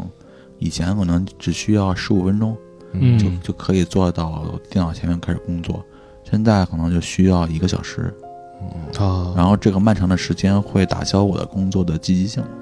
就是我的效率会变得很慢。嗯，但我觉得你的整个的这个精神状态哈，我就我把自己代入了一下，嗯呃，我觉得你整个精神状态是非常好、非常向上的，因为首先就是第一次亮相给我的感觉是超乎我的想象，嗯，呃，项链戴着，然后上衣、裤子都是就是搭配的那哎，挺潮的品牌应该是，然后搭配的也不错，嗯发型打理的很好，然后非常有设计感的眼镜儿，嗯甚至在家还穿着专门在家里穿的运动鞋、嗯球鞋。嗯如果我是这样的状态，我不可能像像像他这样还要这个在家里还要去收拾自己，所以嗯我不知道是这个今天要跟我们见面，所以才刻意的收拾一下，还是平时每天都这样每天我都会这样，我看朋友圈就这样，哦啊？那我觉得所以我觉得他没什么事儿这种状态真的是非常阳光的，那你真就非常没向有上的一点什么那种崩溃的瞬间吗？比如说就是，呃，摔个东西什么，就是就就就这种的情况摔东西没有，没有是吧？那你崩溃的时就候，是就是就你最总绝望的顶点会有什么表总现呀、总会去怪一些东西，嗯就是我我凭什么就就这样，我好好的，我健健康康，我我那么多事儿要做，我我这为什么是我？就是你对你对这个吧东西，你这个气或者你这种这种愤怒、怨恨，总总得有一个发泄口。我不相信没有发泄口。对，或者说曾曾经不想活了，然后那怎么就转变过来了这个心态？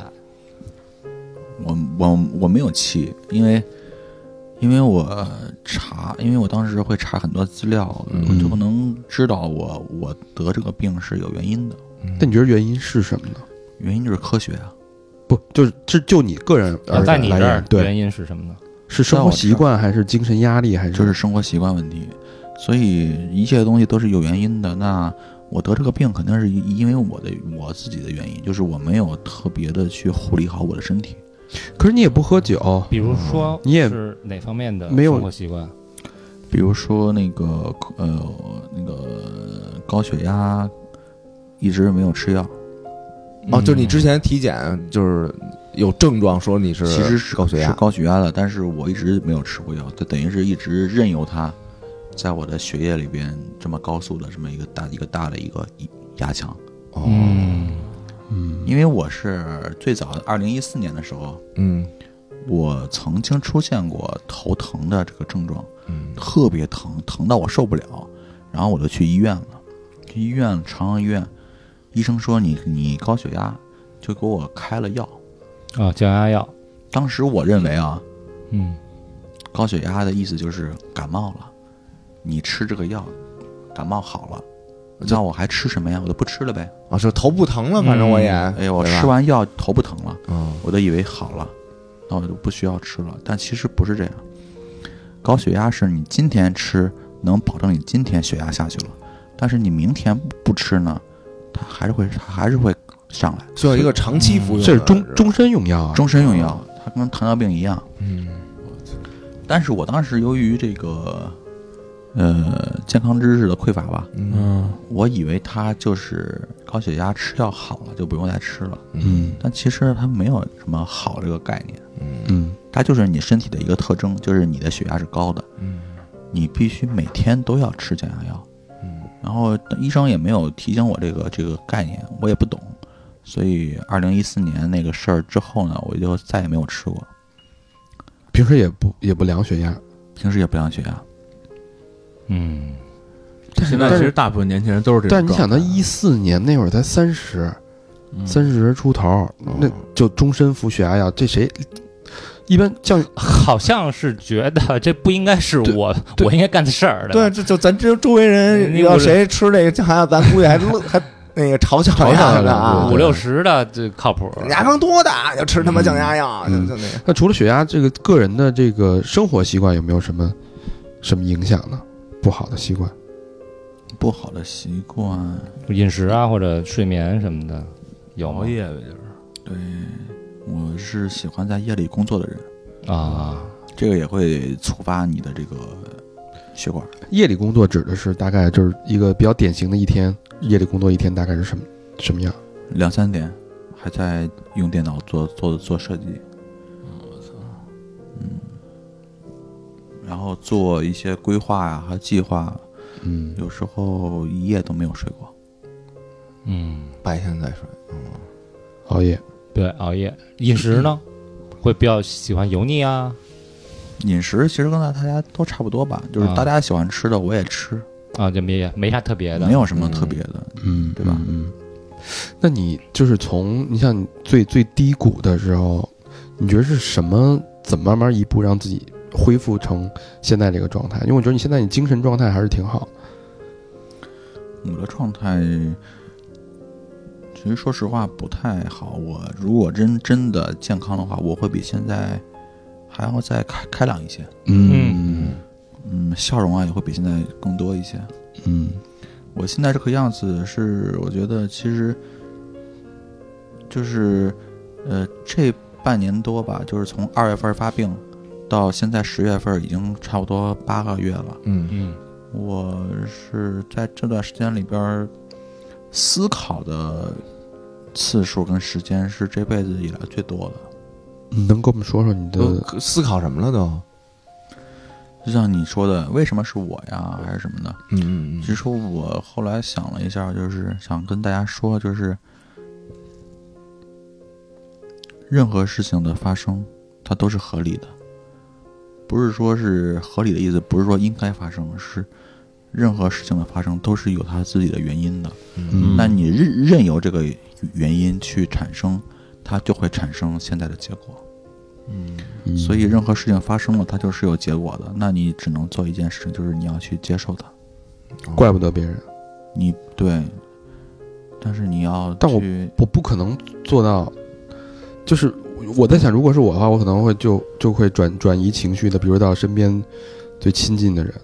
我觉得他们可能是最最危险的人，我肯定会对家里人发脾气。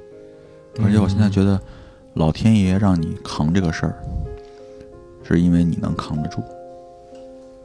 扛不住可能就当时就走了，就扛不住你就死了。啊，哎，这个想法我觉得是是挺有道理的，嗯，因为你三天以后才被发现，你这是吧？扛不住的人早走了。三天之后被发现，然后到了那个医院之后呢，然后，呃，检查之后就是医生让我媳妇儿签那个病危通知，嗯就是你们可以想象一下，你面临着亲人的呃手术的时候，医生这么跟你说，你会怎么办？就是医生说，现在必须马上手术，嗯，但是啊，有可能他下不来手术台，但是手术不做呢，他肯定会死。换你，你听到这个你会怎么办呢？那还是搏一下呗，做呗嗯。好，你说保一下，然后医生紧跟着又说一遍，啊，可能下不来啊。嗯，你说没博是吧？没得选嗯呀，那我没对得啊那没得选。真没得选。啊对你这不是说这个你要做了手术，是你不做，你连推都推不进去，对你你，你可能有有机会下不来。你要不做，你能再活三年。他不是这样啊，所以这啊没得选，真的没办法。难受归难受，但是不做的话，他可能不会确定成为那个状态，因为你做了的话是肯定的获得一个死亡的选项和啊嗯，肯定的获得一个植物人的选项。嗯，但是不做也有一个也也有一个选项是，它有可能会这个血块会慢慢的吸收，嗯啊，没事儿了，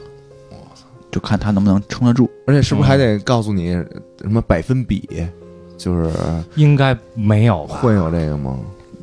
哪个医生敢说这话？啊，我觉得不敢说。啊百分之三十、百分之五十，对你怎么说啊呀？人家只能说有可能，啊是拜对顿哦不会说有多大的几率，啊 百分之三十，您是那个，反正今年我们一共做了前面二十九个，你觉得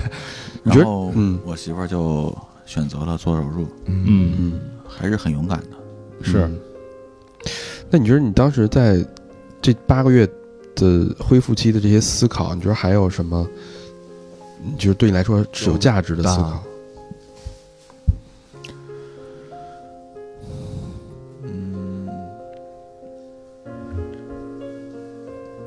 然后咱们慢慢再往下聊吧，因为我现在一下儿也不太能说出一些特别完整的一些想法。就是你看，一般啊，像我们也不会特别回忆自己特原来特 happy 的事，过去就过去了。但是我不知道，比如像你有有这种经历的时候，你会想之前特别 happy 的事儿吗？就我我操，我之前这点儿应该是在哪儿哪儿喝呢，应该是或者跟朋友正聊呢，嗯，就这我忘之会去想，会去想。嗯，或者说换一个角度来说，你觉得当你在这个失去很多的时候，你觉得你最珍视的是什么？就是家庭啊，嗯就一定不能失去这个家庭。那媳妇儿跟孩子，你觉得给你什么什么样的力量啊？因为这个病房里边儿，其实护工还有医生看的是最多的，就是这个病其实是呃最容易就是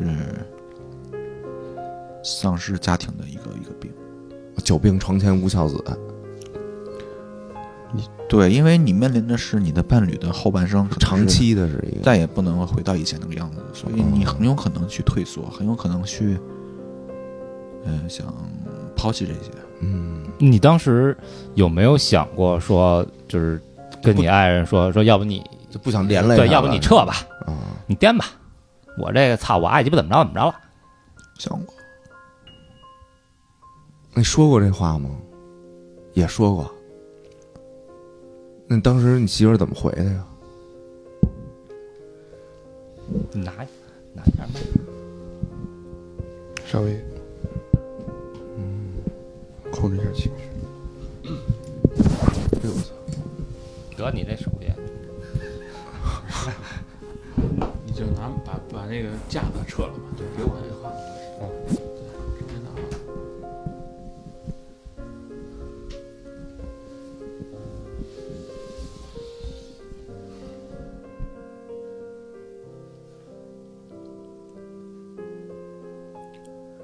作为我们个人，肯定是不想连连连累别人。嗯，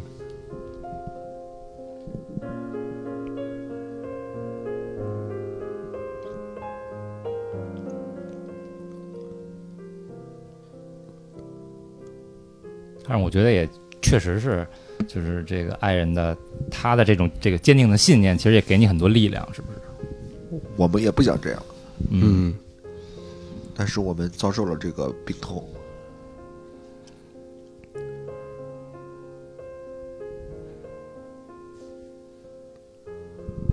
我爱人肯定也不想，就是因为现在其实也没有怎么样，就是没有说我已经死了或者怎么样的。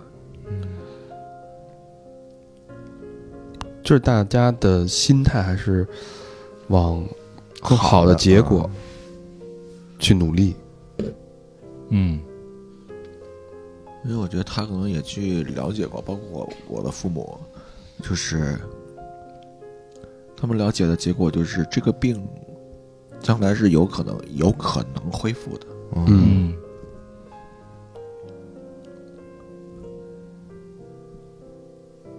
为了这个可能性吧，我觉得也不会放弃。嗯。那你觉得你现在的这个状态，你你能感受到自己每一天的这个会有变好的这个迹象吗？我能感觉到我在慢慢的一天在在在变好。嗯，嗯，因为只看他的朋友圈，我我其实还是挺乐观的，嗯因为你不知道背后发生的这些嗯这些经历。对，因为他他只是报喜不报忧嘛，他报的都是自己。哎，我今天跟家人一起出去啊，陪孩子，然后自己就做了多长时间的这个复健，就感觉是我我认为它是一个可以恢复的一个状态。对，然后他发的其实也是每天在变好，比如对说我对今天从那个家呃走到这个车的那那段时间是对几分钟，然后过两天可能就缩短了。我觉得也是在进步，嗯，那你是就是什么时候开始这个接受自己这样的状态，心态上就比较平和，比较向上？其实这个真正的接受和让自己能够能够去心情好一些，嗯其实人都是很现实的。如果如果从二月份到现在十月份这八个月时间里边，我没有感觉到我在进步，嗯我是不会接受的。嗯真正我感觉到我确实是每个月在变好，其实我才能接受，因为你有了希望，嗯，有了希望，你才能劝说自己往前走。但是如果如果没有这个希望，我觉得谁也不能做到，就是说我能去接受。明白。其实得了这个病之后呢，就是你你会变得，呃，比之前更脆弱、更敏感，嗯呃然后你对身边人的要求会变得很高。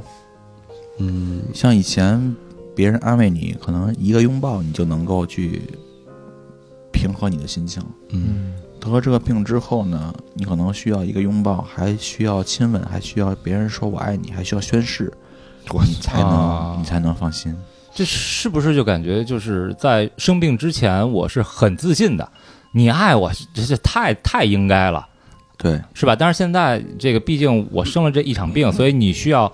比之前付出更多去来证明你爱我。哎，我是感觉这个有点像什么？有点像是一个小孩儿的一个状态，对，就是你不能嫌弃我，回到了一个小宝宝的一个状态。宝宝其实他是最需要别人照顾，因为他自己缺少照顾自己的能力，嗯所以他对这个家人或者父母对他的这种爱，他会要非常不不断的去强调你爱我，你爱我，你只属于我，你永远只对我好这种。其实就某一种程度上，就好像父母老去之后，对于孩子的那种依赖需要感，对吧？？嗯嗯，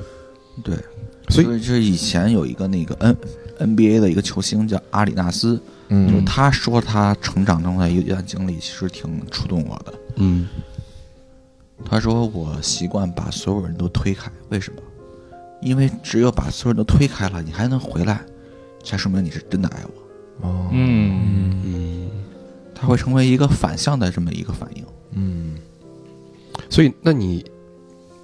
那那那你媳妇儿就天天得这么表现，那她会不会有烦的时候这？谁也受不了嗯啊？很累。我会给身边人很大的压力，嗯嗯，嗯，父母也会反映说，你生病那段时间对我们没有什么耐心，然后很容易烦躁。嗯我其实自己是看不见我自我自己的，然后，但是反思一下，确实是，比如说，我会特别害怕我老婆出门，嗯或者是回家稍微晚个十五分钟什么的，嗯我都会去想吧想半天，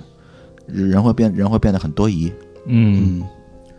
这个我也很理解，就是我会给周围人，包括我太太，会很大的压力。毕竟生病的是我一个人，嗯嗯，别人是正常人，他们需要有正常的生生活，正常的社会活动、社嗯社交啊。那他每天都在家里看着我，这样他其实任何一个人都会很难受的。嗯是，所以跟你的太太会有这样的矛盾吗？争吵吗？对，我们会发生争吵，然后我会抱怨、埋怨，会产生很多的负负能量，这个有时候会让他感觉到难以承受。嗯。然后你说我看见我的状态不错，就是因为这八个月时间里边儿，我其实也是在调整我自己。嗯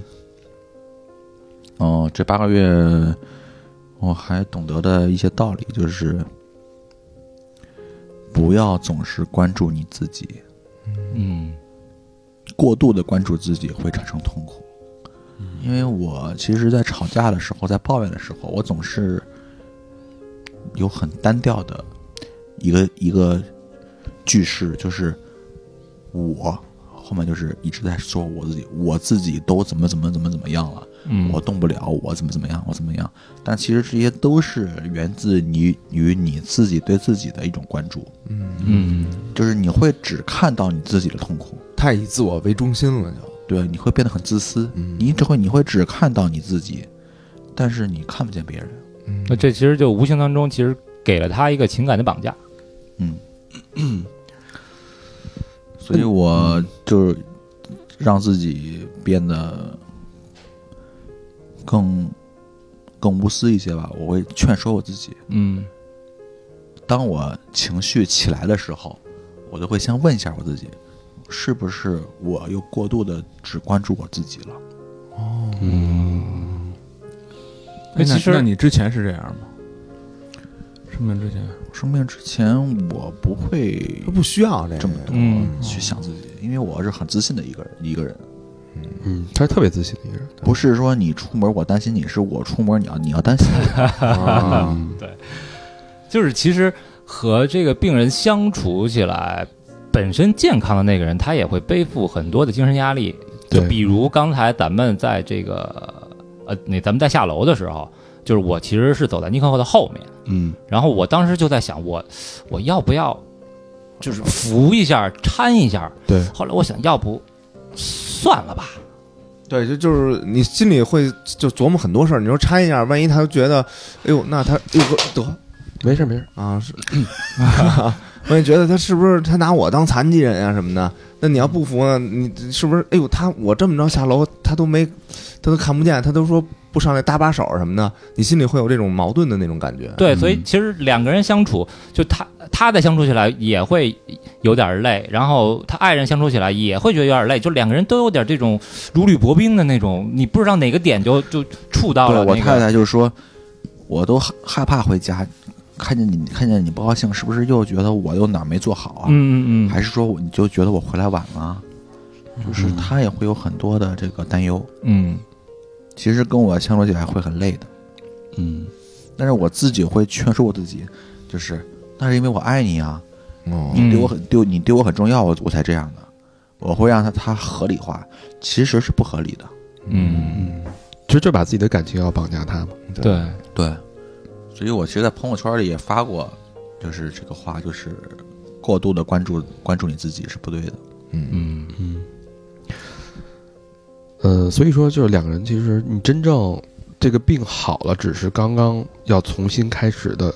要重新恢复的开始。你不相处模式会发你生变不化，光要面对这个病魔的这个斗争，你还要两个人之间的嗯非常细微、敏感的情绪的变化。没错，其实我已经有心魔了，我觉得我其实已经不正常了。还这个还体现在什么？嗯啊这个怎么？讲呢？就是一个是过度的关注自己，一个是过度的会观察别人，嗯然后过度的解读你看到的一些东西，但是你这个解读以后，可能它就不是客观的。哦，嗯，你会别人就觉得别人做了一切都是对你有针对性的，或者说是对你的一对，包种括我太太去健身房，我我就特别担心她嗯，去见别人，哦，你会你会变得不太正常，你会变得不太正常。多疑。然后我分析了一下所有的，你说呃怎么样？我最终接受我自己了，就是我想通了一个事情，就是不论生活怎么样的变化，别人怎么对你，你最终你最终最终只有一条路能救赎你自己，就是好好的恢复你的身体。嗯，只有你的身体的能力变强了，嗯，你才会自信，你才能面对所有的变故对你的影响。嗯，所以在身体没有康复以前，不要想那么多，你你想的只能是你康复你自己，你让自己恢复了行动，你又能出去了，你又能见人了，你又能开车了。只有这些真正的变强了之后，你才能摆脱痛苦痛苦的生活。所以就不要想那么多，先一心一意的去康复自己。这算第一步，算基础，这是对，嗯所以现在就是感觉是自己处在一个不平等的一个状态下，然后但是所以你希望在情感上，然后让自己会获得更多，就一直造成这种心理跟情感的错位。我觉得我现在处于一个夫妻情感的低位，嗯嗯，我一直在一直在向上去祈求，嗯但是你这个祈你这个祈求，可能对方会觉得你没有必要这样，因为你以你以前不是不是这样的，嗯就变了一个人是吧？哦，他也会不习惯你的要求。啊而且你现在想想，是不是有一些要求也不合理啊？就比如说你现在其实躺在病床上，嗯你闭闭上眼，你在想象，你特别希望他能走过来，温柔的去抚摸你，然后说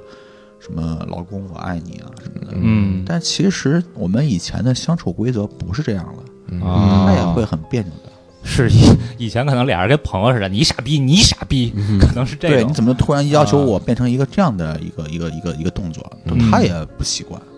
嗯，所以这事儿其实是对两个人的历练，对对吧？对，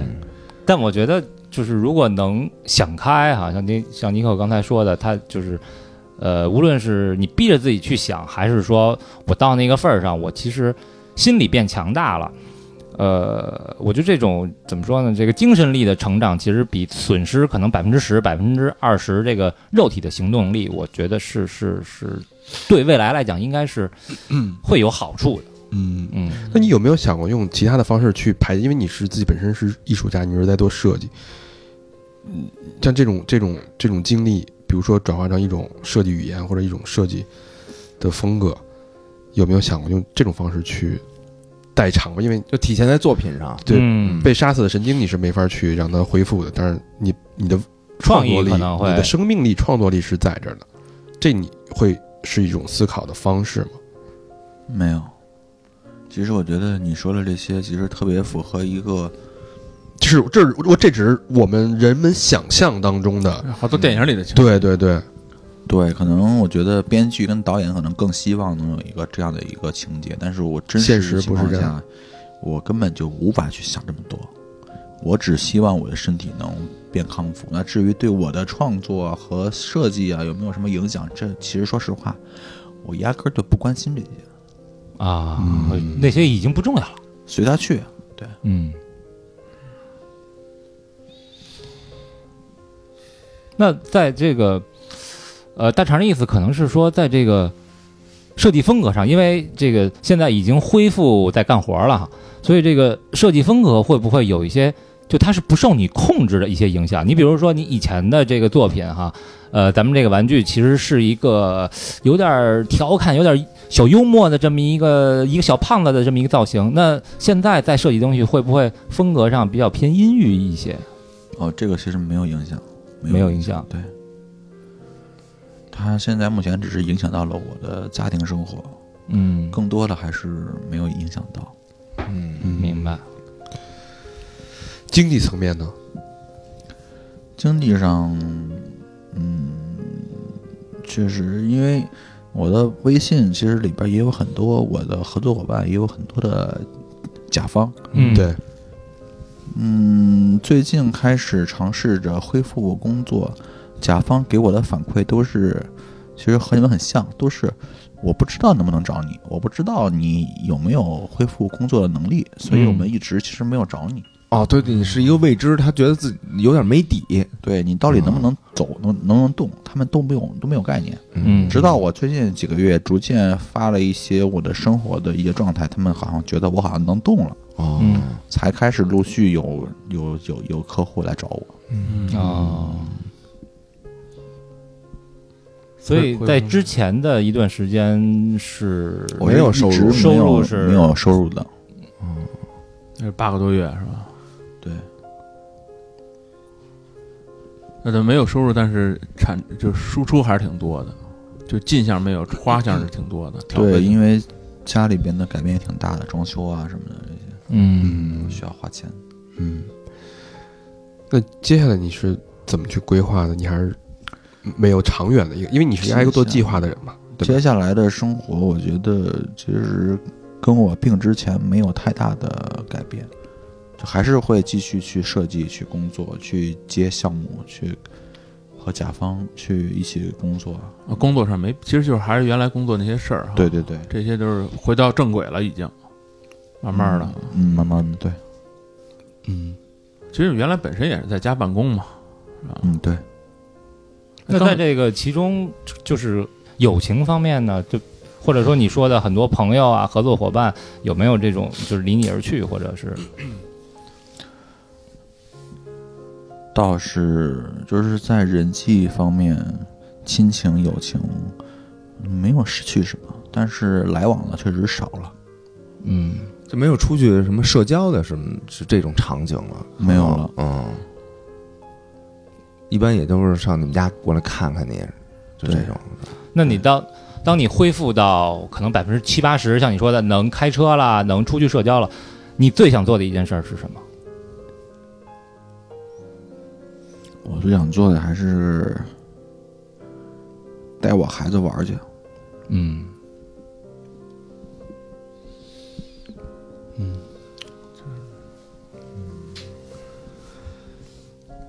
行吧，我觉着 ICU 那个这呢？些时间哪个呀？啊，从 ICU 出来以后有一个啊，什么事儿？还有一个自己奇说妙的经历吗？不是刚才说，我从 ICU 出来之后，其实才能看见我的家人，然后我产生了一些幻觉，嗯就是我经常也会吓我太太一跳，就是我太太站在我左边儿，但是我会往往她的身后去看，我觉得那儿好像有人站着，嗯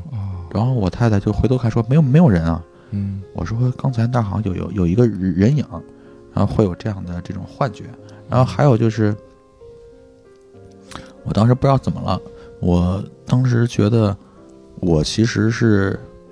政府的一个特工，嗯哼，我们当时其实是在执行任务，一会儿呢，太逗了，就一会儿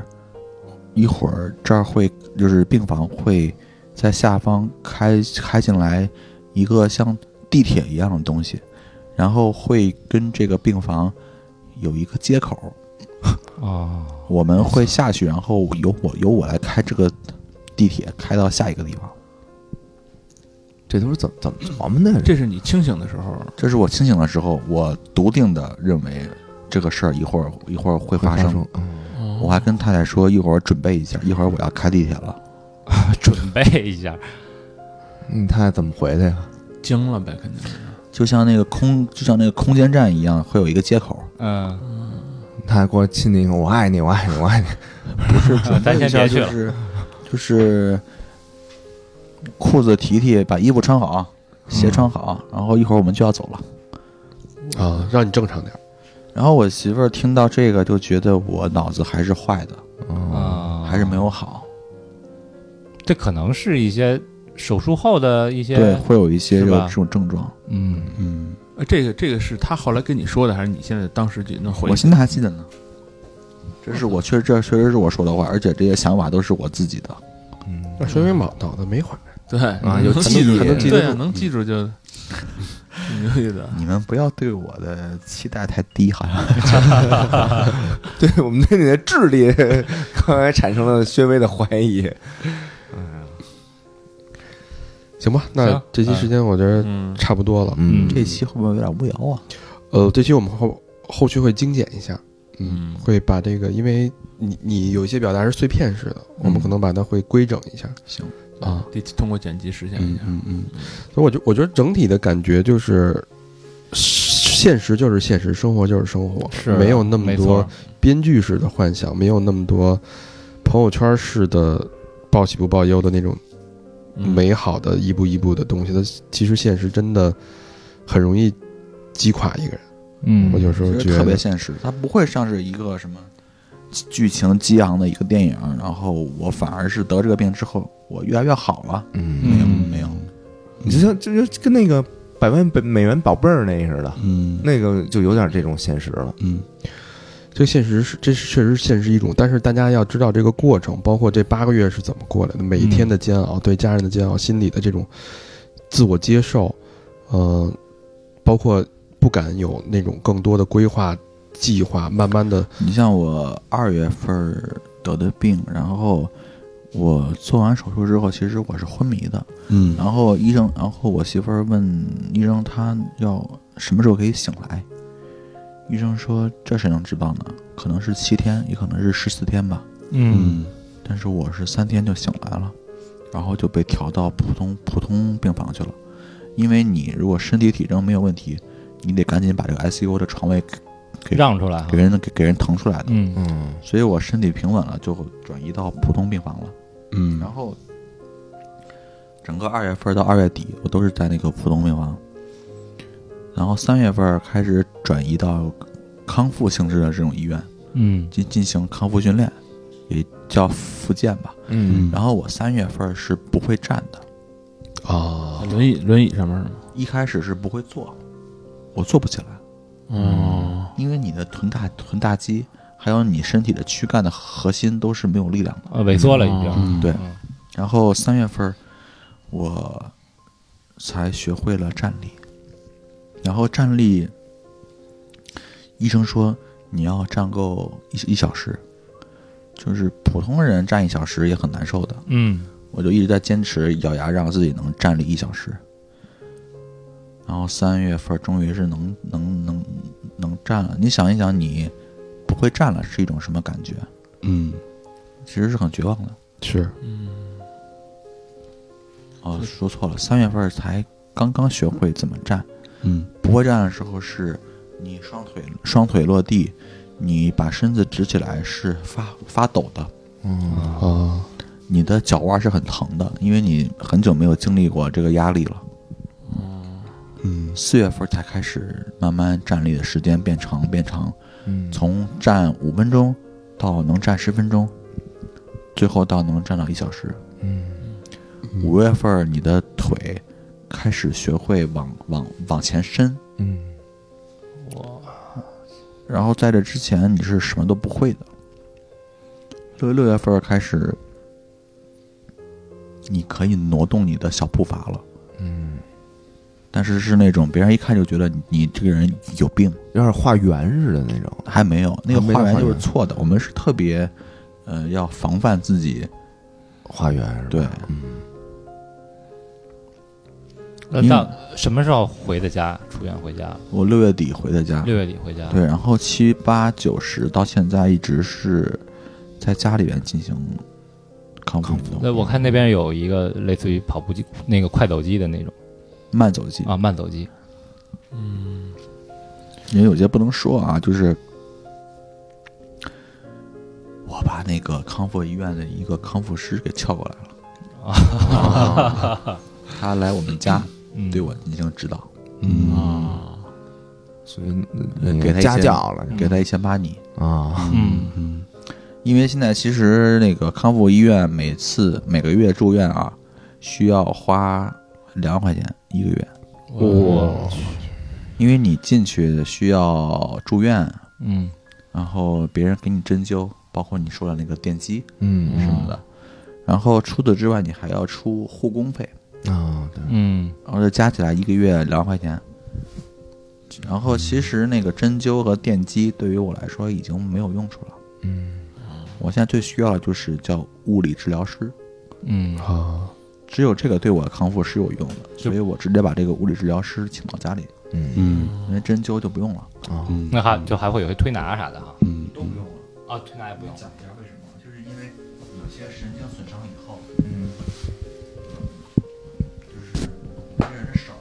他是不会这样的，他的脚也不会这样，不会抬了，他也哎不会抬。嗯针灸呢，就是包括电击是触发你这个功能产生，嗯哦，是是诱发你产生的，本来是不不会的，但是你一电你电电它，它就不自觉的会会这样。嗯但是我是会的，所以你不用再电我，哦啊，你就直接用这个功能去走路吧。因为人这个这个脚啊，想走路，必须会要要要会这样嗯，走路才能走路的。嗯如果不会的话，就抬起来脚，它是脚尖儿搓地，啊，对，会把会把自己绊倒。抬不起来，就跟咱们游泳的时候带那大家谱似的走路，嗯你你你横着走，但是有些人啊，就是到我这个程度了，八个月了，嗯他就是不会这样。嗯，岁数大就不会了，这个不会不是说他不努力，是他的神经损伤比较严重。嗯他的周围那个神经还是还是不会让他产生这个动作，嗯啊，所以他那神经其实也是在生长的，对吧？就是你周围的神经也是会生长。一天一毫米吧，很慢很慢很慢。就是他只要所以需要很他长时他间没死的时候，他可以生长；要是真是神经死了，就生长不起来了。然后那个，我就不用再费劲去做电击了。嗯嗯行吧，，那就呃，听完 Nico 的故事，不知大家会不会心情像我们当时离开他家采访时候那种沉重的那个状态？嗯，当时是从我们是下午，呃，午后阳光最充足的时候去的，对然后录到夕阳西下，黄昏的时候了，嗯，整个离开他家的时候，那个心情和脚步都是挺沉重的，因为我们无法去掩饰一个人。我们本来畅想的是一个人在倒下之后可以奋起追求、奋起向上、努力恢复的这么一个状态，但其实人生并没有给你太多的这样的机会。有时候倒下了，真的需要很大力气，甚至也许无法再起来。对，就互相我们一直在问这事儿，要你赶上你怎么办，对，对吧？你大知道家都无言以对啊，都，那个在车上的时候啊，他给我发了一微信，嗯，其中一有一个照片儿是他在试驾摩托车的一张图。哦，这是在他这个病倒之前，大概因为我看那个穿着，其实已经穿的挺多了，可能也就在病倒之前的一两个月吧。嗯，发完这个图以后，呃，又打了一段文字，说那个，呃，我本来也想买凯旋，我都去试驾了，哦，现在看来可能没机会了吧？嗯哦哎呦，我当时一下就有点忍不住。嗯所以他的故事里边有很多的意味深长的回想。嗯我觉得每个人都有自己的理解，呃，希望我们可以在他的经历里面找到自己的成长吧。嗯，但他也一直在努力。我看朋友圈每天都有好转，是的，对嗯，希望他能早日康复吧。对，嗯。节目的最后，感谢我们的衣食父母。嗯哎，高兴高兴，第一个好朋友叫银角大王，哎，留言是：今天是美国时间的新年，感谢三好的各位哥哥陪我度过又一个异国他乡的新年。很荣幸上期二零二零年温暖的小故事投稿被选中了，有幸在节目中听到了自己的故事，天上的姥姥一定也听到了吧？哦，他那故事还记得，啊，对对对对疫情的时候那个，啊对，嗯这条留言读到的时候，估计又要年底了。希望那时候嫂子顺利生呃生娃顺利，我也能完成学业，找到理想的工作。二零二二年本命年能回国跟家人一起过春节，吃顿团圆饭。最后，希望借三好电台的声音告诉姥姥，我们一切都好，以及姥姥，我想你了。哎呦，谢谢谢谢饮料大王啊，现在已经是二零二二年了，希望你此刻已经在国内和家人顺顺利利的团聚。上了，并且在不久的春节可以吃上一顿团圆饭。哎， 嗯嗯，祝福你，下一个好朋友叫张一，呃，他的留言是：一八年刚来美国的时候，啊，这是北京的朋友，嗯，在表弟的车里第一次听到三好，然后一直陪伴我到现在，也是目前唯一收听的电台节目。嗯，周边私房课都支持过，现在把打赏也补上，再投稿一期脱轨，我这心愿就算了了。 嘿，那肯定是在表弟的车上听我们聊表兄弟之间的事儿啊，祝三好越来越好。如果爱，请真爱。要想飞就双飞，爱你们的查理巴巴双飞卷。哎呦，查哎理巴巴，挺真爱，要想飞就说， 哎，这个有点还意啊思，帮咱们做广告词儿呢啊，带折的啊都是，嗯啊！下一个朋友叫李伟，广东省珠海市的朋友，嗯，留言是：第二次来了，听三好已经七年多了，感谢三好的陪伴，也祝三好越来越好。两个真爱娟，七年多，那真是老朋友了啊，嗯，来自广东的伟哥，嗯，谢谢 谢 谢谢谢谢伟谢哥，啊珠海的李伟。哎，下一个好朋友叫何云歌，哎，何云对云哥这也是云字辈儿的呗，这好听啊。呃，辽宁省沈阳市的朋友啊，嗯嗯，第一个是双飞娟，没有留言；第二个又追了一个真爱娟留言了，嗯哎，刚才忘留言了，哈哈哈这这一忘啊有点代价啊，再来一个吧嗯代价啊、之前一直呃无奈囊中羞涩，没有支持，现在发奖金了，直接支持一手。哎呦，不太会说话，就牛年祝三好，牛年牛叉儿吧。呃嗯那一共是三个真爱娟，哎呦，可以啊，嗯可以，云哥啊，感谢感谢，嗯，谢谢云哥啊。跟老何都是一家儿的，老哥，五百年前，嗯，下一个好朋友千夏，哎，嗯武汉的朋友啊，哎，留言是连续几次和老婆开长途听三好驱除困乏。最近三好人生和出轨最骚的是，每次后座都坐着老丈人和丈母娘。哎呦 哈，你这口味儿可以啊，胆量也可以，我们希望用人生的故事告诉父母，这个高速发展的时代，没有曾经那些所谓稳定和循规蹈矩，而是更多的可能性。嗯我们自愿去探索。嗯啊，我们用出轨的故事告诉他们，现在的爱情与婚姻也不只是只有责任、家庭的牵绊和搭伙过日子，而是有了更多的爱，对性、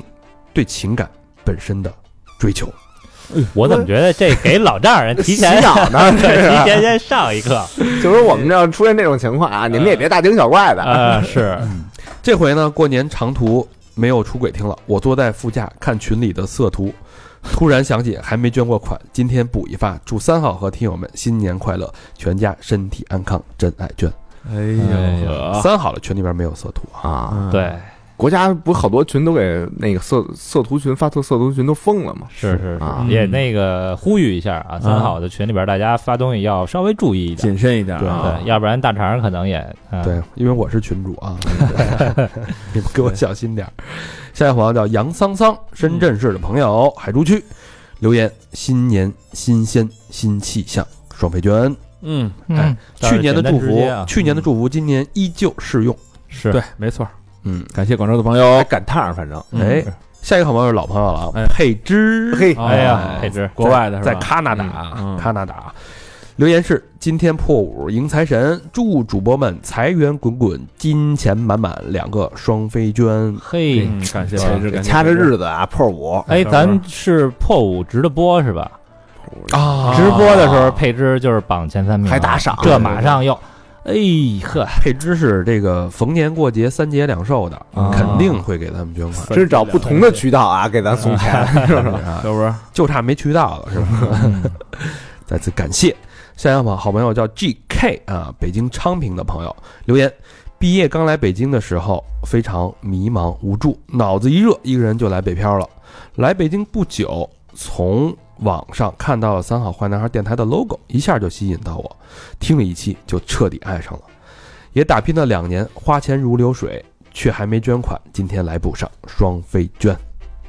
嗯，弱水三千给咱垮了一瓢，啊你说说谢谢 GK 的支持嗯啊 GK 祝你二零二二这个一切顺遂啊，北漂不易啊，嗯，且行且珍惜。这啊个 GK 是不是喜欢好鬼啊？那个缩写，嘎咕，嗯，嘿， 够硬朗的啊，这个呃，再念两个吧。下一个好朋友叫马五爷，哎，望京的朋友，朝阳啊，嗯，感谢哥几个一直以来的陪伴，从越南 Twenty Dollar 开始听，听三号已经成了一种习惯。今天家里添丁儿了，哟哟，媳妇儿辛苦生的第二胎，特别来表示一下，给老几位拜个晚年，祝三好牛年牛运，双飞卷。呵，感谢这位喜欢国安的朋友啊，这听这马五爷就是原来咱那个马季奇的粉丝啊，马季奇五号，哎，马五爷嘛，啊这么来我我以为他是照那个马王爷那个，对， 马王爷三只眼嘛，马五爷，马五爷家四口人，嗯哼，好，最后一个朋友叫马妹妹，哟，有一家子啊，这个外应了啊，跟那个马五爷。呃，长春的朋友、嗯留言是：三好哥哥爱你们，你们现在就是我的精神支柱。焦虑烦恼的时候就会听你们的节目，你们这节目啊，我翻来覆去听的都能背了。多更新点儿啊，真的太喜欢你们了，喜欢你们每一个人，每一个人都那么可爱，怎么会有一群这么可爱的人呢？真爱娟，啊，我们也纳闷儿呢， 还凑在了一起，就是你说真是的， 这怎么话说的？嗯欢迎大家继续跟我们互动，去我们的微信公众平台搜索“三好 radio”，三好是三好的汉语拼音，radio 就是 R A D I O。把你的秘密啊，如果要想跟我们聊的，在我们那后台留言啊，然后去我们那个微博搜索“三好坏男孩儿”，我们还有这个小破站马上就要重启的“三好 P A P A G O 啪啪狗没错”，嗯，还有那个短视频平台搜索“三好电台没错，好吧，嗯那这期节目就到这儿了，谢谢大家。大家收听，嗯，拜拜。”，拜拜拜。拜。 I told myself I'd grow up after you. But baby, it's impossible to do. Cause when you left, I found myself. And around and around and around I go now. I'm running out of room inside my brain. I'm celebrating nothing with champagne. Fill my cup with zero fucks. Another round, another round, another round. Let's go now. Oh, I, I, I, oh, I was blue. But now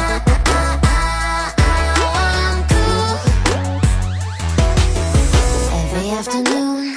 I'm stoned as shit, higher than the moon. Not wearing pants, laughing at cartoons. It's super fun, forgetting all about you. Every single night, I'm making plans with my stupid friends. I drink till I'm sick, so up in the club. It's super fun, forgetting all about you. Hey Phoebe, let me hit the split so I can finally breathe again. Life is like a ceiling fan, spinning around my head. It's like I really wasn't with the shits until I learned to hit the switch. Turn you off, look in the mirror. Ooh, I fucks with me again. Ooh, baby, life's crazy how it work out. You was playing my turf, my grass. How you gonna win? Bear trap, getting racks off of trolling shit and going in on bitches in the background. I was blue, but now I'm cool. Every afternoon, Every I'm afternoon, stoned as shit, higher than the moon. higher than the Not moon. wearing pants, laughing at cartoons. Yeah, It's super fun, forgetting all about you. Forgetting all about Every single night, I'm making plans with my stupid friends. I drink till I'm sick, so up in the